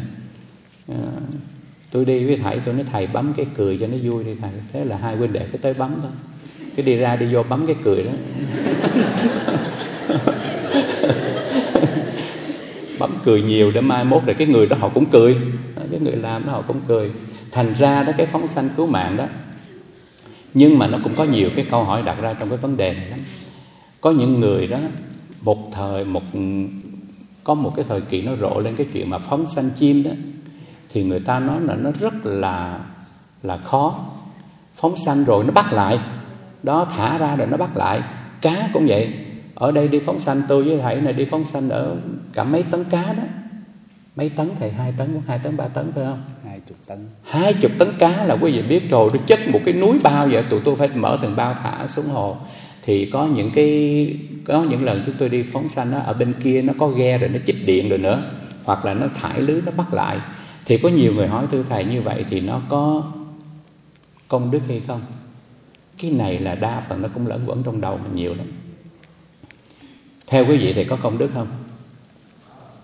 Chắc chắn là phải có thôi. Bởi vì á, khi mình phóng sanh á, để mình chuộc một cái thân mạng đó, bây giờ đó mình phải nghĩ cái nhân quả như thế này. Những cái loài đó khi mà nó được thả ra mà nó bị bắt lại đó là giữa nó với những cái người đó nó có cái nhân duyên. Nó mới bắt được. Còn mình bây giờ có thả ra đó mình đi bắt mình bắt cũng được. Bởi vì mình với những cái loại đó nó không có cái nhân duyên. Cầm bắt với nhau giam cầm bắt bớ với nhau thành ra mình bắt không được. Cá đó có người đó thả xuống dưới ờ, dưới hồ đó dưới sông đó họ vói tay cho họ bắt cái được con cá. Còn mình xuống mình bắt quá trời hai tay mình bắt cũng không được con cá nào hết bắt cả buổi không được con nào hết thành ra người ta nói là bắt cá hai tay. Với bắt một tay hai cá. Cái nào giỏi hơn? Bắt cá hai tay với bắt một tay hai cá, cái nào nó giỏi hơn? Mình không có nhân duyên, mình không có bắt được đâu. Nhưng mà mình đã mình đã giải nghiệp cho cái loài cầm thú đó, bớt một cái kiếp giam cầm. Tôi nói ví dụ, thí dụ nó bị mang cái nghiệp nó là phải một trăm cái kiếp làm cầm thú đó. Nó bị bắt. Rồi cái mình đem cái tài vật của mình, đem cái tình thương của mình, đem cái lòng từ của mình, đem cái chú nguyện của mình mình tới mình chuộc nó ra. Nó hết đi một cái kiếp cầm thú đó. Rồi nó được thả ra và nó bị người ta bắt lại. Rồi có người khác lại tới chuộc nó nữa thì nó lại bớt đi một cái nghiệp cầm thú đó nữa.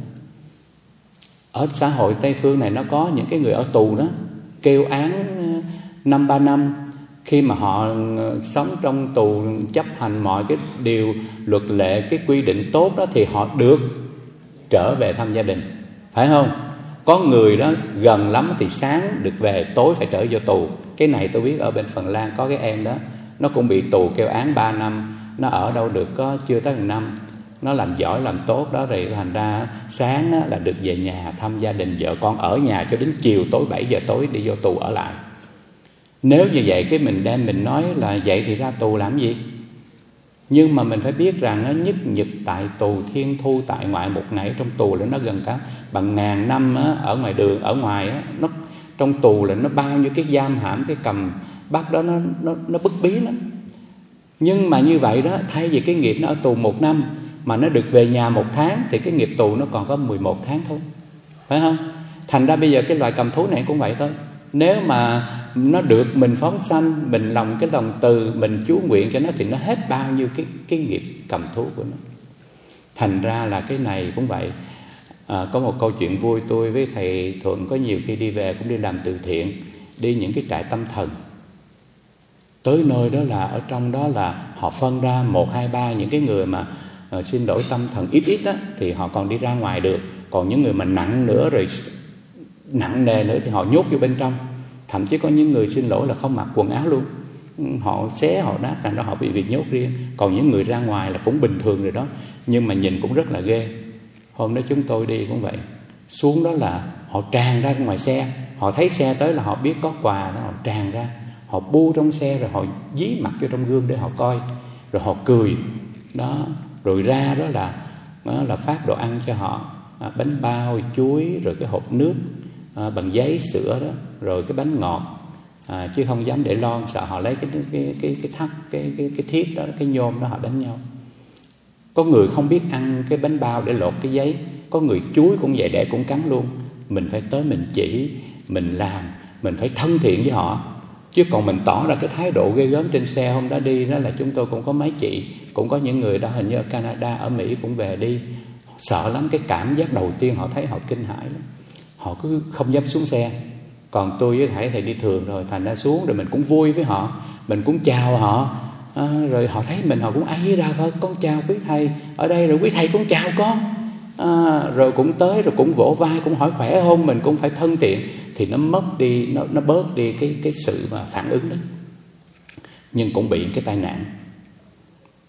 Ừ, tôi với thầy đang đứng để phát quà đang đứng nói chuyện vui tự nhiên có một cái em mũi giải nó lòng thòng áo quần thì xót xếp dơ giấy lắm. Cái nó nhào ra cái nó tiến lại cho tôi nó nói thầy ơi thầy cho con hung thầy một cái. Rồi lúc đó là tôi điếng người luôn tôi không biết giải quyết làm sao hết.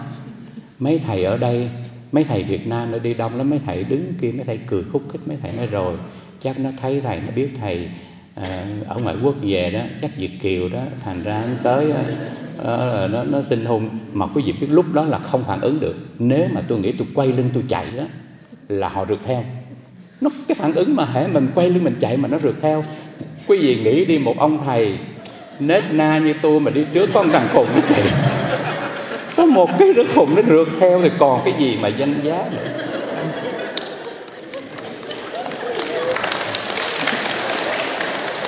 Thế là tôi phải nghĩ nhanh trong đầu liền. Mấy thầy thì đứng cười mình nói cho ông biết nha chọc tôi. Lúc đó tôi phải nhanh trí, tôi đưa cái tay tôi ra. Tôi vén lên cái cái mặc cái áo áo nâu đó. Tôi vén lên, tôi nói, đây, hôn đi, hôn chỗ này, hôn chỗ này. Tại vì phải có chỗ cho nó hôn. Còn không là nó nhào tới một cái là mình chết, mình biết hôn chỗ nào là mình chết. Phải có địa điểm chứ. Nhu cầu phải có địa điểm chứ. Thành ra tôi phải đưa cái tay ra. Tôi nói, hôn đây hôn vô đây, hôn vô đây chỗ nó, thì nó có chỗ thì nó nhào tới nó hôn thì tôi cũng phải lấy cái tay bên kia, tôi vỗ đầu, tôi vỗ đầu, vỗ vai, rồi tôi béo béo tay, tôi nói làm sao rồi không chưa? Đó, mà trụ nó hung một cái cái gì cũng gai ốc nó nổi lên hết. Nó nổi lên mà phải đứng chân ra, chứ không có dám có một cái cử động gì mà phản ứng hết. Thiện hung xong rồi. Cái tôi nói hôn xong chưa?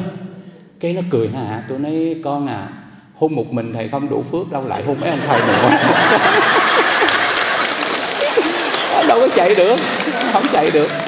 Đó tôi nói ừ mấy thầy thấy tôi gặp nạn mấy thầy cười. Đó tha thơm mỗi người phải hưởng một chút. Tu phản ứng phản ứng. Không phải tu hành mà thiếu từ bi. À, chúng sanh vô biên thầy nguyện độ quên mất rồi. Tự nhiên xong chỉ qua làm cho cái em đó nó chạy qua nó dí với thầy bên đây. Hết hồn. Thầy phải nói liền thầy nói không thầy đó trắng lắm hung thầy là có phước nhất ở đây với thầy đen thui à. Nó đứng lại, nó không phân biệt được. Trắng đen thế nào, nó cũng rối não. Ta cứ chỉ qua chỉ lại, nhưng mà chứng tỏ rằng thiếu từ bi. Hơi ác. Không, để cho mấy thầy cười lúc mình gặp nạn, phải không? Thành đã hoa thơm phải để cho mỗi người hưởng một chút chứ, phải không? Cái đó là, cái đó là bình đẳng mà. Cái đó là trong cái bát chánh đạo, cái đó là lợi hòa đồng quân đó. lục hòa lục hòa. Lục hòa, xin lỗi, lục hòa, lợi hòa đồng quân. Đó. thì đó, nhưng có một cái câu hỏi, khi mà thấy những cái cảnh như vậy đó, thì lên trên xe có một chị hỏi, thưa thầy, như vậy đi cho người ăn, cho người điên ăn như vậy có phước không vậy thầy? Bởi vì thấy cho nó ăn xong nó vẫn điên mà thầy. Đó, nó vẫn khùng. Nhiều khi nó còn không biết gì hết, nó ăn nó còn không biết thưởng thức. Thành ra như vậy mình cho người điên ăn nó có phước không thầy? Theo quý vị có phước không? Chắc chắn là có phước. Bởi vì mình cho người điên ăn á, trước tiên đó là mình trừ đi cái điên loạn của mình bớt đi cái nghiệp điên loạn của mình. Ai nói mình bình tĩnh hết đâu thấy không? Tu hành nghiêm túc a di đà phật nghiêm trang mà thấy người ta đến tờ xanh tờ đỏ còn trong bụng rồi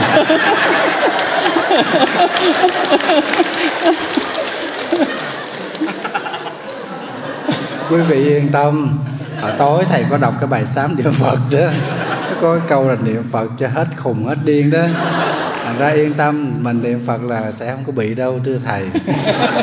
Hết khùng, hết điên. Thành ra đó, trước tiên mình phải nghĩ cho cái người điên ăn đó là mình bớt đi cái nghiệp điên loạn của mình. Ai cũng có cái khi nổi điên, phải không? Nó cái bà mà làm, nói một tiếng nữa là tôi nổi khùng lên đó nha. Đó, ai cũng có, phải không? Chắc chắn là vậy. Thành bây giờ mình phải biết rằng cái phước trước tiên mình cho cái người điên ăn đó thì mình bớt đi cái nghiệp điên loạn của mình. Cái thứ hai đó, thực ra đó, mình tới, mình cho cái người điên đó ăn đó, mình nuôi đó, không phải nuôi cái thân mạng của họ không. Bởi vì cái thân mạng điên loạn của họ họ ăn họ không có biết, ngon dở. Nhưng mà trong cái thân mạng điên loạn đó, nó có cái huệ mạng, cái chân tâm Phật tánh nó nằm trong đó. Bởi vì cái nghiệp nó bị che lấp đi bởi cái nghiệp điên loạn đó. Mình tới, mình cho ăn, mình cầu nguyện, cho khi mà họ hết cái thân mạng điên loạn này, họ trở về lại cái giác tánh đó qua cái kiếp sau họ bớt điên đi rồi bớt dần bớt dần đi đến họ thành một cái bình thường và một cái người tài năng và một cái người tài giỏi có ích lợi cho xã hội. Phải không quý vị? Thành nó cứ cho người điên ăn đi không sao. Nó đòi hung cứ cho nó hung đi rồi chỉ thêm hung người khác nữa. À, thành ra đó cái đó là cái phóng sanh và cái cứu mạng mà mình cũng dễ làm. À, không có thời gian nhiều để kể thêm cho quý vị. Để nói thêm tiếp và cái điều thứ sáu là cái phần mà chí tâm thành kính. Đây là một cái điều rất là quan trọng. Bởi vì á, là cái sự mà chí tâm mà thành kính là một cái nền tảng để thành tựu bất cứ một cái sự nghiệp gì ở trong cái cuộc sống. Ngài đại sư ấn quang đó có chỉ dạy rằng chúng ta phải dốc hết tâm lực lấy hai chữ thành kính làm điểm quan trọng. Chúng ta có một phần thành kính thì mới có một phần công đức có 10 phần thành kính thì có 10 phần công đức. Đây là bí quyết tuyệt vời học Phật thành công. Mọi người phải tuyệt đối phải ghi nhớ mãi trong lòng. Chúng ta là một cái người con Phật, cái người Phật tử. Chúng ta phải có một cái niềm tin xác quyết Vào những cái lời dạy của Đức Thế Tôn. Chúng ta là Phật sẽ thành. Cái điều đó là một cái điều khẳng định Muôn đời ở trong giáo lý của Đức Phật. Chỉ có chúng ta không chịu nhận thôi đó cái niềm tin nó là một cái điều quan trọng lắm. Ở đây ngoài cái niềm tin mình phải có cái sự thành kính trân trọng. Đó thì cái một phần cái thành kính của mình thì mình được cái phước báu công đức. Mười phần thành kính mình sẽ được mười phần cái phước báu nó không mất đi đâu hết. Mình cứ sống và mình á, trân trọng cái niềm tin thành kính với những cái bậc mà tu hành chân chánh và với pháp nữ tu hành của mình. Đừng có xem thường ai cũng đừng có thường đó, ngạo mạn. Đó thì cái sự thành kính nó sẽ đem cái quả vị tốt đẹp cho mình. Và cái điều à, thứ bảy đó là phát bồ đề tâm. Phát tâm bồ đề đây là một cái một cái cấp độ cao của cái người học Phật đó. Bởi vì đó vong thất bồ đề tâm hành chư thiện nghiệp thị danh ma nghiệp mình dẫu cho mình có làm bao nhiêu cái việc thiện nghiệp cái nghiệp thiện mà mình không có cái tâm bồ đề. Cái bồ đề tâm của mình đó, cũng giống như những cái việc làm đó nó nó không có tránh nó sẽ thành tà nghiệp. Bởi vì á, mình chỉ dùng cái ái kiến từ bi để mình thương thôi. Bây giờ mình gặp cái người nó nó nó nó nghèo khổ nó đói rách đó nó giả dạng như vậy thì mình thấy như vậy thì mình mới sanh cái lòng từ bi để mình thương thì cái đó chỉ là ái kiến từ bi, mình luôn luôn bị gạt. Có một câu chuyện thiệt, tôi đi về Việt Nam, tôi đi núi Chứa Trang, Gia Lào đó. Nó rồi đó là đi trên đường đi về, từ trên núi đó, ai mà đi rồi thì biết. Cái chùa túc trên núi đó, đi xuống đường. Đó. tôi đi với mấy thầy Việt Nam, đi hành hương rồi đi lên cúng dường lên đó. Đi xuống, bất chợt cái tôi thấy có một ông cụ cũng lớn tuổi rồi, cuột một cái chân, chống cái nạn cầm cái nón xin tiền cái tự nhiên tôi thấy cái mình sanh cái cái lòng thương mến thương cảm mình tới mình cũng bỏ tiền vô cái nón. Thì của cho quý không bằng cách cho mà mình cũng cho nhẹ nhẹ vô cái nón thôi rồi mình cũng viện vai. Mình nói chú à mà sao chú bị tật vậy? À, mình cũng mới về Việt Nam những năm đầu đó thì chú nói con là lính của trào trước. Đó, thành ra là thương phế binh đó bây giờ sau ờ, 75 rồi không có gì làm thì ra bây giờ nó thành phế binh đi sinh như vậy. Thì mình cho xong mình đi trong lòng mình cũng bùi ngùi lắm nghĩ chiến tranh nó làm cho tan thương nhiều người như vậy. Bất chợt cái gặp một cái anh thanh niên. Nó trẻ trung mà nó cũng cuột một chân nó cũng chống cây nạn nó cũng cầm cái nón nó, xin nó xin.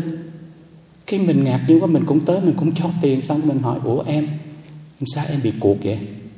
Cái nó nói con là bộ đội lính của trào sau. Đi chiến trường campuchia đó, rồi cái bị thương.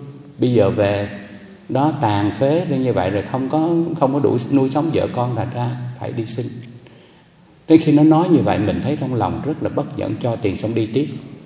Đi tiếp đến một hồi tôi đang suy nghĩ chiến tranh nó không có phân biệt ai hết á. Cả một đất nước tan thương, đừng có ai tự hào mình bên nào hơn bên nào. Cuối cùng cũng là những cái người đau khổ này hết. Cái lòng của mình nó nghĩ như vậy tôi đang miên man tôi suy nghĩ bất chợt cái tôi nghe kêu gào lên thầy ơi thầy cho con tiền cho con khổ lắm thầy. Cái tôi dòm xuống một cái tôi thấy một cái con bé nó lết ở dưới đất á, nó cuộn hết hai chân. Hai cái ống quần nó le ra rồi nó lết đết đó, rồi đầu tóc thì đen thui mà bùi nhùi lắm. Nó cầm cái ca cái cái lon á cái lon cô lon lon sữa bò hả? Đó cái lon nó đưa lên nó xin mà nó gào nó khóc. Cái tôi ngạc nhiên tôi thấy cái ông già kia là trào trước ông bộ đội trào sau còn nhỏ thì tôi không biết nó trào gì. Mà nó cuột hết cả hai cái chân. Rồi mà nó lết lết ở trên cái cái cái cái cái cái cái, cái, cái nền á. Cái tôi ngạc nhiên cái tôi đứng lại. Cái tôi mới hỏi nó con à tại sao con cuộc vậy? Cái nó nói nhà con nghèo lắm thầy ba mẹ con đi làm uh, thuê làm mướn không đủ tiền được con là phải đi vô trong rừng đó, đi kiếm củi đó để chặt mấy cái cây củi nhỏ nhỏ và đem ra bán rồi đi rồi con đạp nhầm xương rắn. Rồi nó bị thúi thịt rồi không có tiền đi bệnh viện, không có tiền đi chữa trị, thành ra nó thúi, nó ăn dần lên, nó hoại tử rồi, phải cưa. Cưa lên hai cái đầu gối. Cái nó cuột hết rồi. Cái nó nói xong, nó vừa gào vừa khóc mà tôi thấy nước mắt của nó dính bụi rồi, nó nó lem lút lắm. Trong lòng nó thương cảm quá. Nhưng mà bây giờ móc ra thì còn có hai tờ. Một tờ con cò xanh, một tờ con cò đỏ, tức là một tờ lớn nhưng tờ nhỏ. Thì tôi móc ra thì tôi đang không biết bây giờ mình cho cái tờ nào tại vì tôi nghĩ đi xuống dưới tôi còn sẽ gặp ngựa nữa. Cái tôi mới cầm xuống tôi định hai tờ đang do dự, chưa biết cho cái nào để mình đi. Thì bất giác, tôi lấy hai tờ đó lại, tôi bỏ trong túi. Tôi mới nghiêm mặt, tôi họ nhìn xuống đó tôi hỏi, con, bây giờ thầy hỏi thiệt con là con cuộc thiệt hay cuộc giả? Tôi đố quý vị, nó nói cái gì? Nó làm thinh, nó nó gào lên, nó khóc đó nó con cuộc thiệt mà thầy, con cuộc thiệt mà con cái tôi mới nghĩ là bây giờ đó mà nếu mà tôi phải dùng cái chiêu thôi, tôi mới nói với nó bây giờ nếu con nói thiệt thì thầy cho cái tờ lớn, mà nếu con nói dối thầy cho tờ nhỏ, cầm hai tờ nhạc yêu cầu, bây giờ trả lời đi hễ nói thiệt thì cho tờ lớn nữa đó.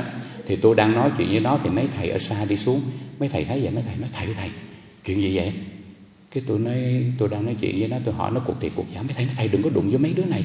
Nó có chăn dắt đó. Thầy thôi là cho cho, không cho, thôi thầy đi. Tôi nói tôi đâu làm với nó đâu. Tôi chỉ hỏi nó thôi mà chứ tôi không hề đụng chạm gì nó cho nên mấy thầy yên tâm đi. Mấy thầy cứ kéo tôi đi. Tôi nói, được, mấy thầy để nó đi. Cái cây này để tôi xử. Cái cây để tôi xử. Tôi hỏi nó, cuối cùng tôi hỏi nó là, con nói thiệt đi, thầy sẽ cho. Tôi đố với gì biết nó nói thiệt, nó vậy.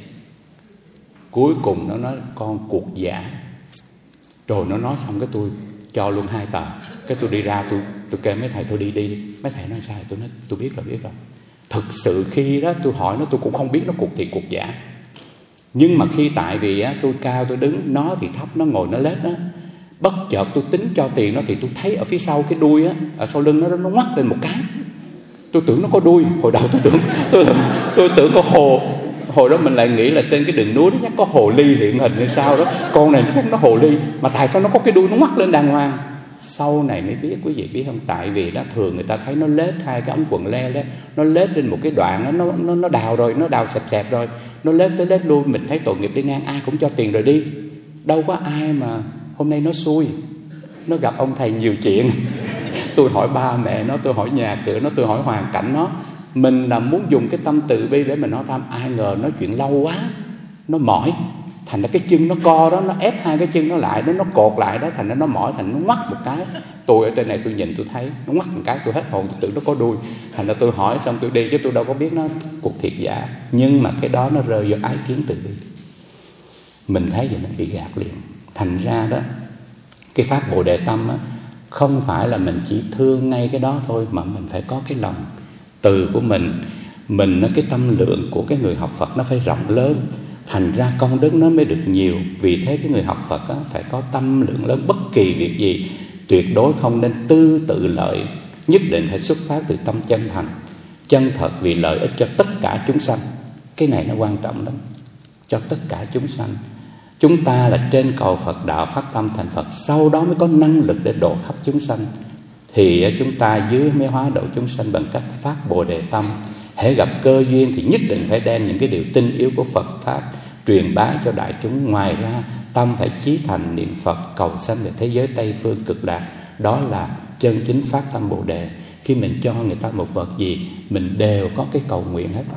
Thành ra quý vị thấy lúc nào nghệ nguyện đem công đức này hướng về khắp tất cả đệ tử và chúng sanh đều trọn thành Phật đạo. Cái đó nó mới là trong một trong những cái ý nghĩa cái niệm của cái pháp Bồ Đề Tâm. Đó thành ra à, tôi à, xin phép được nói những cái điều căn bản như vậy. Còn cái phần còn lại thì xin mời quý vị nghe tiếp. Thượng tọa thiện thuận của chúng ta a di đà phật.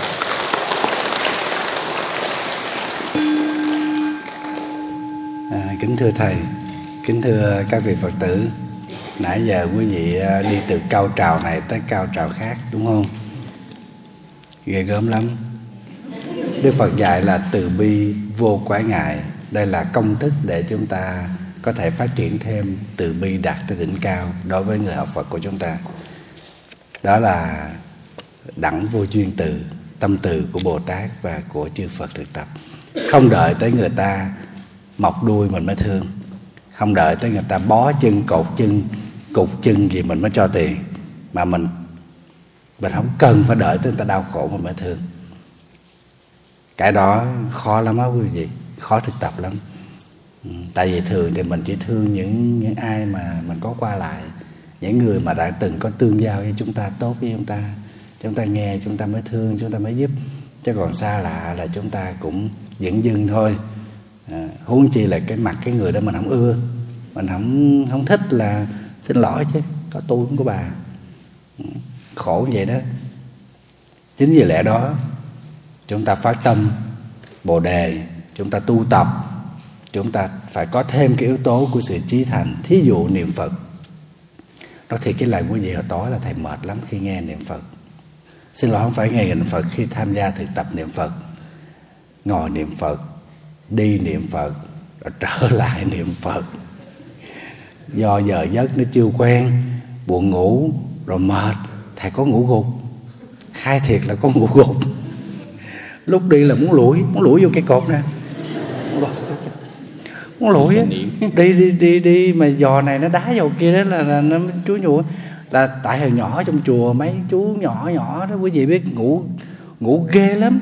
Thí dụ như ngồi thiền ngồi kiết già mà nó bật ngửa ra giống như cái tượng lật ngửa ra nó vẫn còn ngủ. Vẫn còn ngủ là biết con nít mà 17, 18 tuổi là nó ngủ dữ lắm.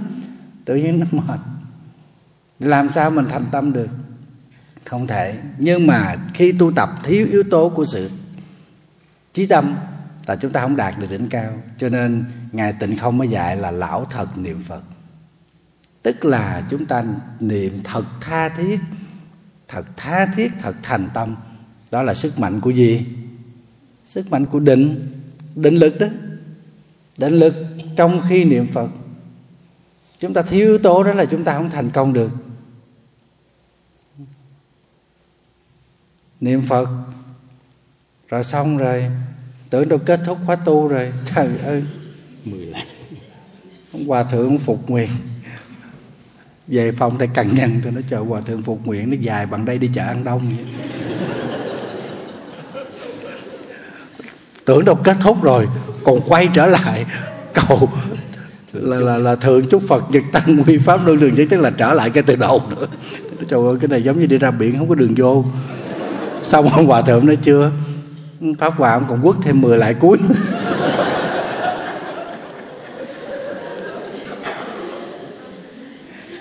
Đừng muốn hồng dẫn thầy nói với thầy bảo tội nghiệp ông thiền thượng ngồi ông trân mình. Tại vì nó nó tê chân nó đau chân quá cái gì ngồi lâu á ngồi lâu nó tăng kể tê cẳng thiếu yếu tố của sự thành tín. Sự nỗ lực duy nhất là chúng ta không thành công được. Phải tâm bồ đề đã khó rồi, mà chúng ta duy trì để nuôi lớn tâm bồ đề lại càng khó hơn nữa.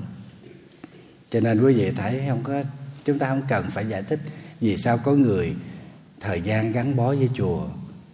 Gắn bó lắm, nhưng có sao đó thì lại không đi chùa. Thậm chí còn trả lời, tôi giận thầy giận á, người ta đi chùa tu, còn bả đi chùa bả giận thầy. Rảnh quá mà đi dòm, đi ngó. Nó cho nên mới thấy người ta một đuôi.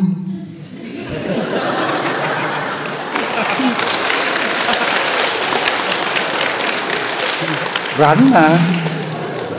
Phải không quý vị?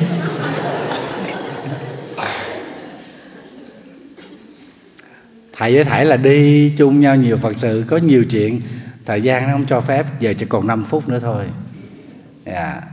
Mô nãy là thầy chủ trì nói tới 11 giờ Nhưng mà thầy phải trả giá là tại vì Mô nãy là tới 9 giờ 45 thầy mới ra đây. Tức là thầy đã bị mất 15 phút Thầy phải đòi lại. Thì đúng, còn 5 phút nữa thôi. Chứ không có thời gian Chứ có thời gian kể nhiều chuyện. Vui lắm quý vị Để mình những chuyện mà mình mục kích trong cuộc sống. Để hiểu được cái tâm của mình với tâm của người, Như có một lần đi từ thiện, Có một chị ở bên Úc. Chỉ nghe đi từ thiện chỉ ráp vô chứ đi Mà mình cho 500 phần, Mà chỉ chuẩn bị tiền, chỉ được có 100 phần. Cho nên làm sao cho? Mà lúc đó là bà phát tâm bất tử, Mình không thể cản được cái duyên đó. Nếu mình cản là đời sau đó, Người ta chuẩn bị cho mình Cái bị người khác cản là coi như mình bị bị hụt. mân còn xanh mình mình phải tùy duyên, mình phải tùy duyên và tùy hỷ với công đức đó. Cái thầy nói, bà đứng đây kể đây, bà phải nhìn coi, có người nào thê thảm đó bà cho. Cái có cái chị kia đi vô, cho tiền. Mình mình cho quà, bà không cho. Bà không cho. Không cho tiền cái chị đó. Mà thầy thấy cũng tội nghiệp. Bà nói, cắt tóc tém, sơn móng tay không cho, có tiền cái tới khi cái chị đó chỉ ôm cái thùng mì với bịch đồ xong chỉ quay ra thì mới thấy phía sau có hai cái tivi. Tức là hai cái lỗ lủng ở trên cái đít đó cái quần rách đó mà không có giá. Cái chị hối hận. Cái bà hối hận bà, bà, bà, bà, bà kia bà vô đây bà vô đây bà vô đây cho tôi bà vô gấp cho tôi. Làm bà kia bà đứng hình bà không biết vụ án gì sợ đòi quà lại, bà nói không có, tôi không có làm gì. Không, bà chạy theo. Bà rượt cái bà kia bà kia chạy nữa. Đi ra tới nơi, bà nói, tôi xin lỗi bà nha. Tôi tưởng là bà sơn móng tay là bà giàu lắm, chứ phải bà nghèo. Bà không phải là người nghèo, nhưng mà thấy quay lại, thấy cái quần rách mà không có giá đó, tội nghiệp quá cho luôn hai phần.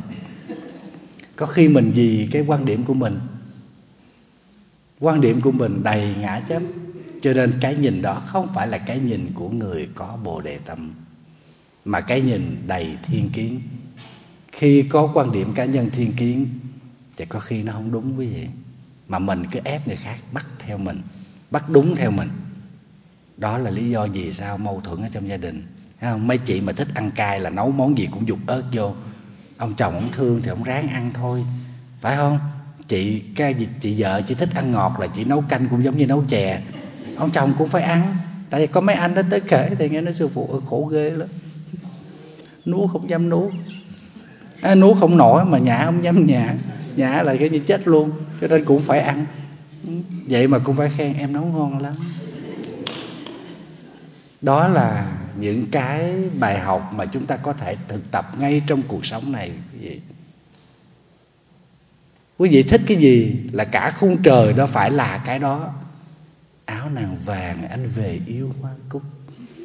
Áo nàng xanh anh mến lá sân trường đồ cái thằng tàu lao.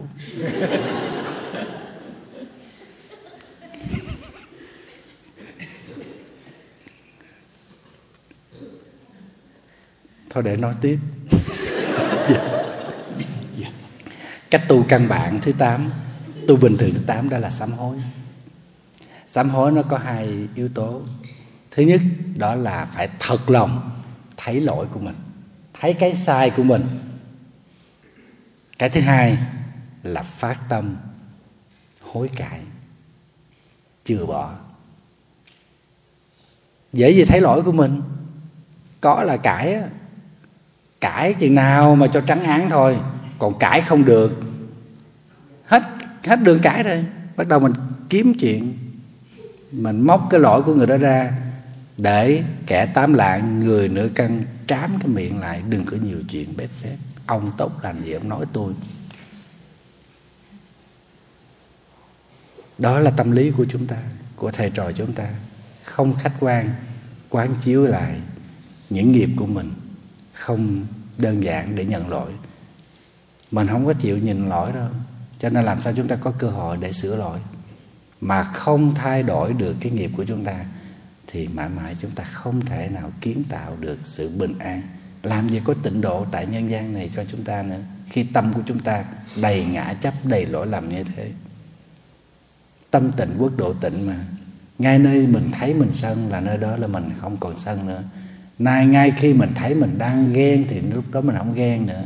Đang khi mình nhận ra mình là người tham thì lúc đó mình không tham nữa. Cho nên, chúng ta ngay trong cuộc sống này phải ý thức được rằng tạo nhiều nghiệp trong quá khứ cho nên chúng ta sanh tử. Bây giờ nỗ lực tu tập để nhận ra được cái nghiệp đó, nghiệp bất thiện đó, để thay đổi. Đó là cái pháp tu rất bình thường, rất đơn giản trong cuộc sống. Mình có thể phạm nhiều lỗi, nhưng nhất định không thể phạm một lỗi nhiều lần. Quý vị đồng ý không? Nhưng mà nói thiệt, cái này là góp ý thẳng mấy ông luôn là nhiều bà vợ đi tới chùa phàn nàn là tụi con mệt ghê lắm. Ông chồng bày hầy ở dơ ở dơ quá đi, vợ dọn dẹp riết chịu nổi, dọn mấy chục năm luôn, cũng ở dơ.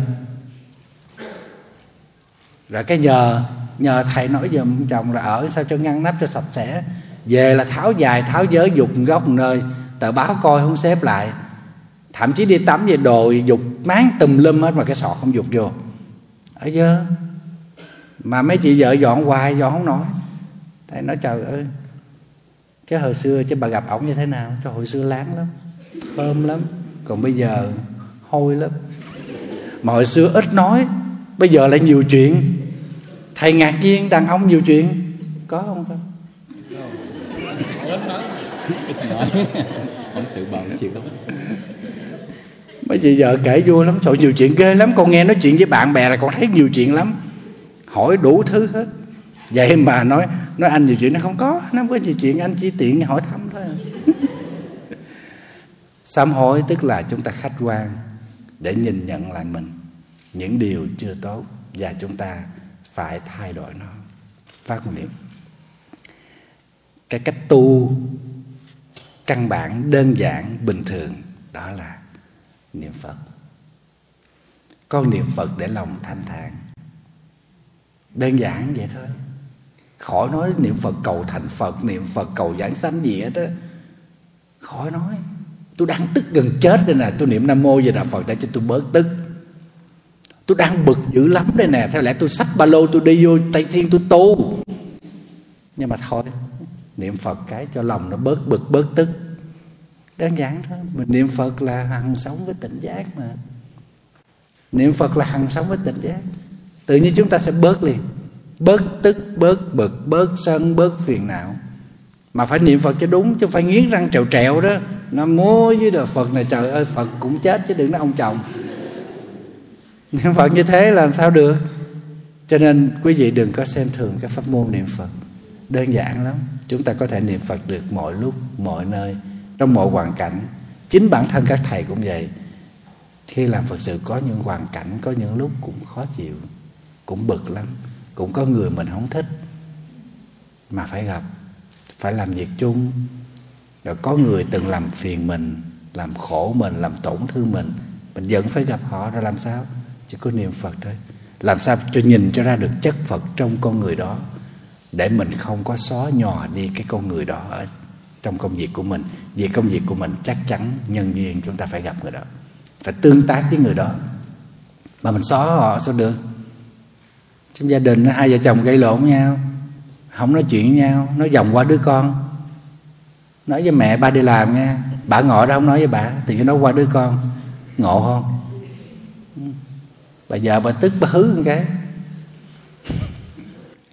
Thì thôi, người ta còn thương thì người ta quề đi. Mắc cái gì? Nói vòng qua nói bằng tin nhắn. Nói tin nhắn là tức quá, chặn tin nhắn. Quý vị thấy điện thoại dù khi nó tiện ích, nhưng có khi nó cũng phiền lắm á đọc cái tin nhắn xong muốn đọc cái điện thoại luôn. Có không? Trong đây ai có kinh nghiệm đập điện thoại rồi giơ tay lên thầy coi. Trời ơi không có cánh tay nào à. Thầy không tin đâu. À, con thành thật à. Để kể quý vị nghe. Năm à, năm 99 thầy có điện thoại đầu tiên cái điện thoại di động 3310 đó lần đầu tiên người ta cho cái cầm điện thoại cái ảnh gọi thử cái anh tám anh tám đó thầy tám cho đốc mà buôn đồ lậu đó. Khai trên điện thoại khai trên ông chụp buôn lậu. Ông cho cái điện thoại cái ông gọi thử. Lần đầu tiên cầm cái nó rung hết hồn tưởng điện giật dục. Trời dục vô vách tường rớt ra ba miếng ráp lại xài tiếp. Quê dễ sợ. Quý vị thấy cuộc sống nó là như thế đó. Tự nhiên người ở tầng trên người ở tầng dưới người lầu này người ở lầu kia chỉ vậy, không nên. Tập niệm phật ngay đó. Không phải đợi tới ngồi trước đức phật chúng ta mới niệm phật. Không phải chấp tay trước tòa sen phật chúng ta mới niệm phật, mà chúng ta có thể niệm phật được mọi lúc mọi nơi. Để làm gì? Để khẳng định rằng chúng ta hằng sống với phật. Để chất phật trong tâm ta không chết. Và chúng ta có thể gửi tặng cái chất liệu giác ngộ của đức phật đó cho người khác cái đó mới gọi là con niệm phật để lòng thanh thản niệm phật chuyển hóa nghiệp chướng. Chứ không phải niệm phật mà cả sớm nghe, nhưng mà phật ở đâu cho mình không dính gì tới phật hết. Và điều thứ 10 đó là nỗ lực thực hành tất cả các pháp thiện chúng ta có thể làm được trong hoàn cảnh của mình. Hoàn cảnh về tài chánh hoàn cảnh về sức khỏe, hoàn cảnh về về công việc, thời gian của chúng ta, có thể làm được tất cả những điều đó. Cái này là nguyên tắc thực tập của tứ chánh cần.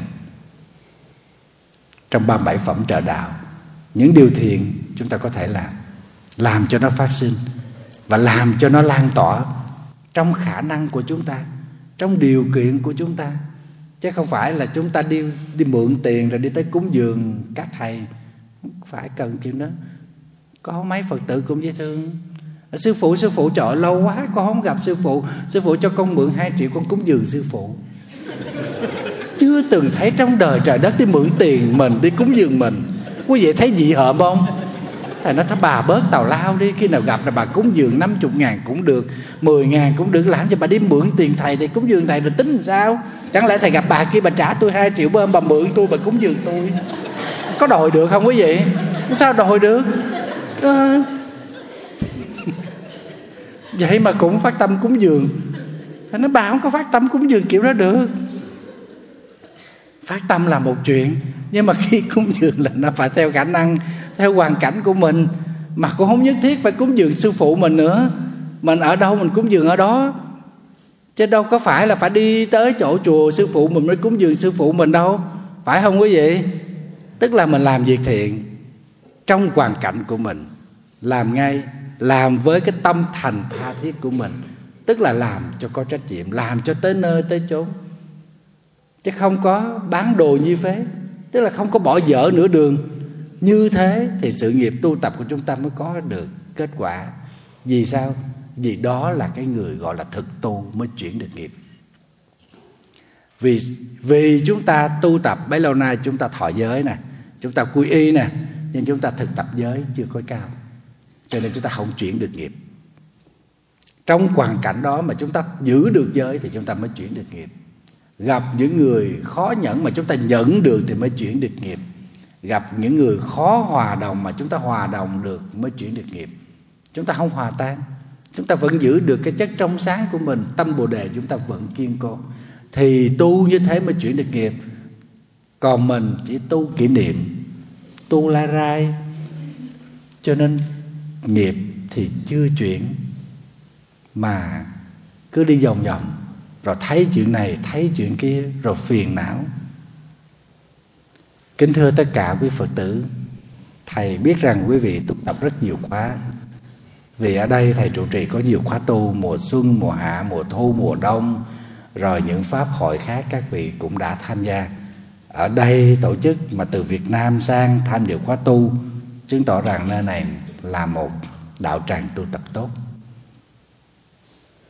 Thầy tin chắc rằng trong tất cả các vị đã đều có hạt giống giải thoát. Hãy tưới tẩm thêm cho nó nở hoa, kết trái, để chúng ta làm quyến thuộc bồ đề. Cho dù mai này không gặp lại nhau ở cõi phù trầm này, nhưng chúng ta gặp nhau trong lý tưởng tu tập để cùng được an lạc. Xin tạm biệt quý vị.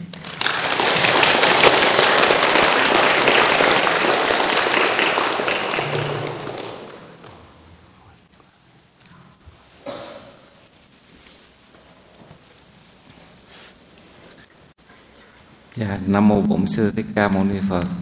Kính bạch nhị vị thượng tọa.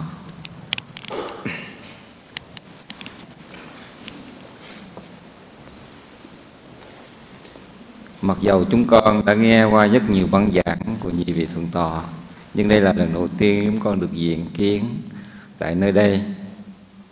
À, chúng con rất lấy làm hạnh phúc.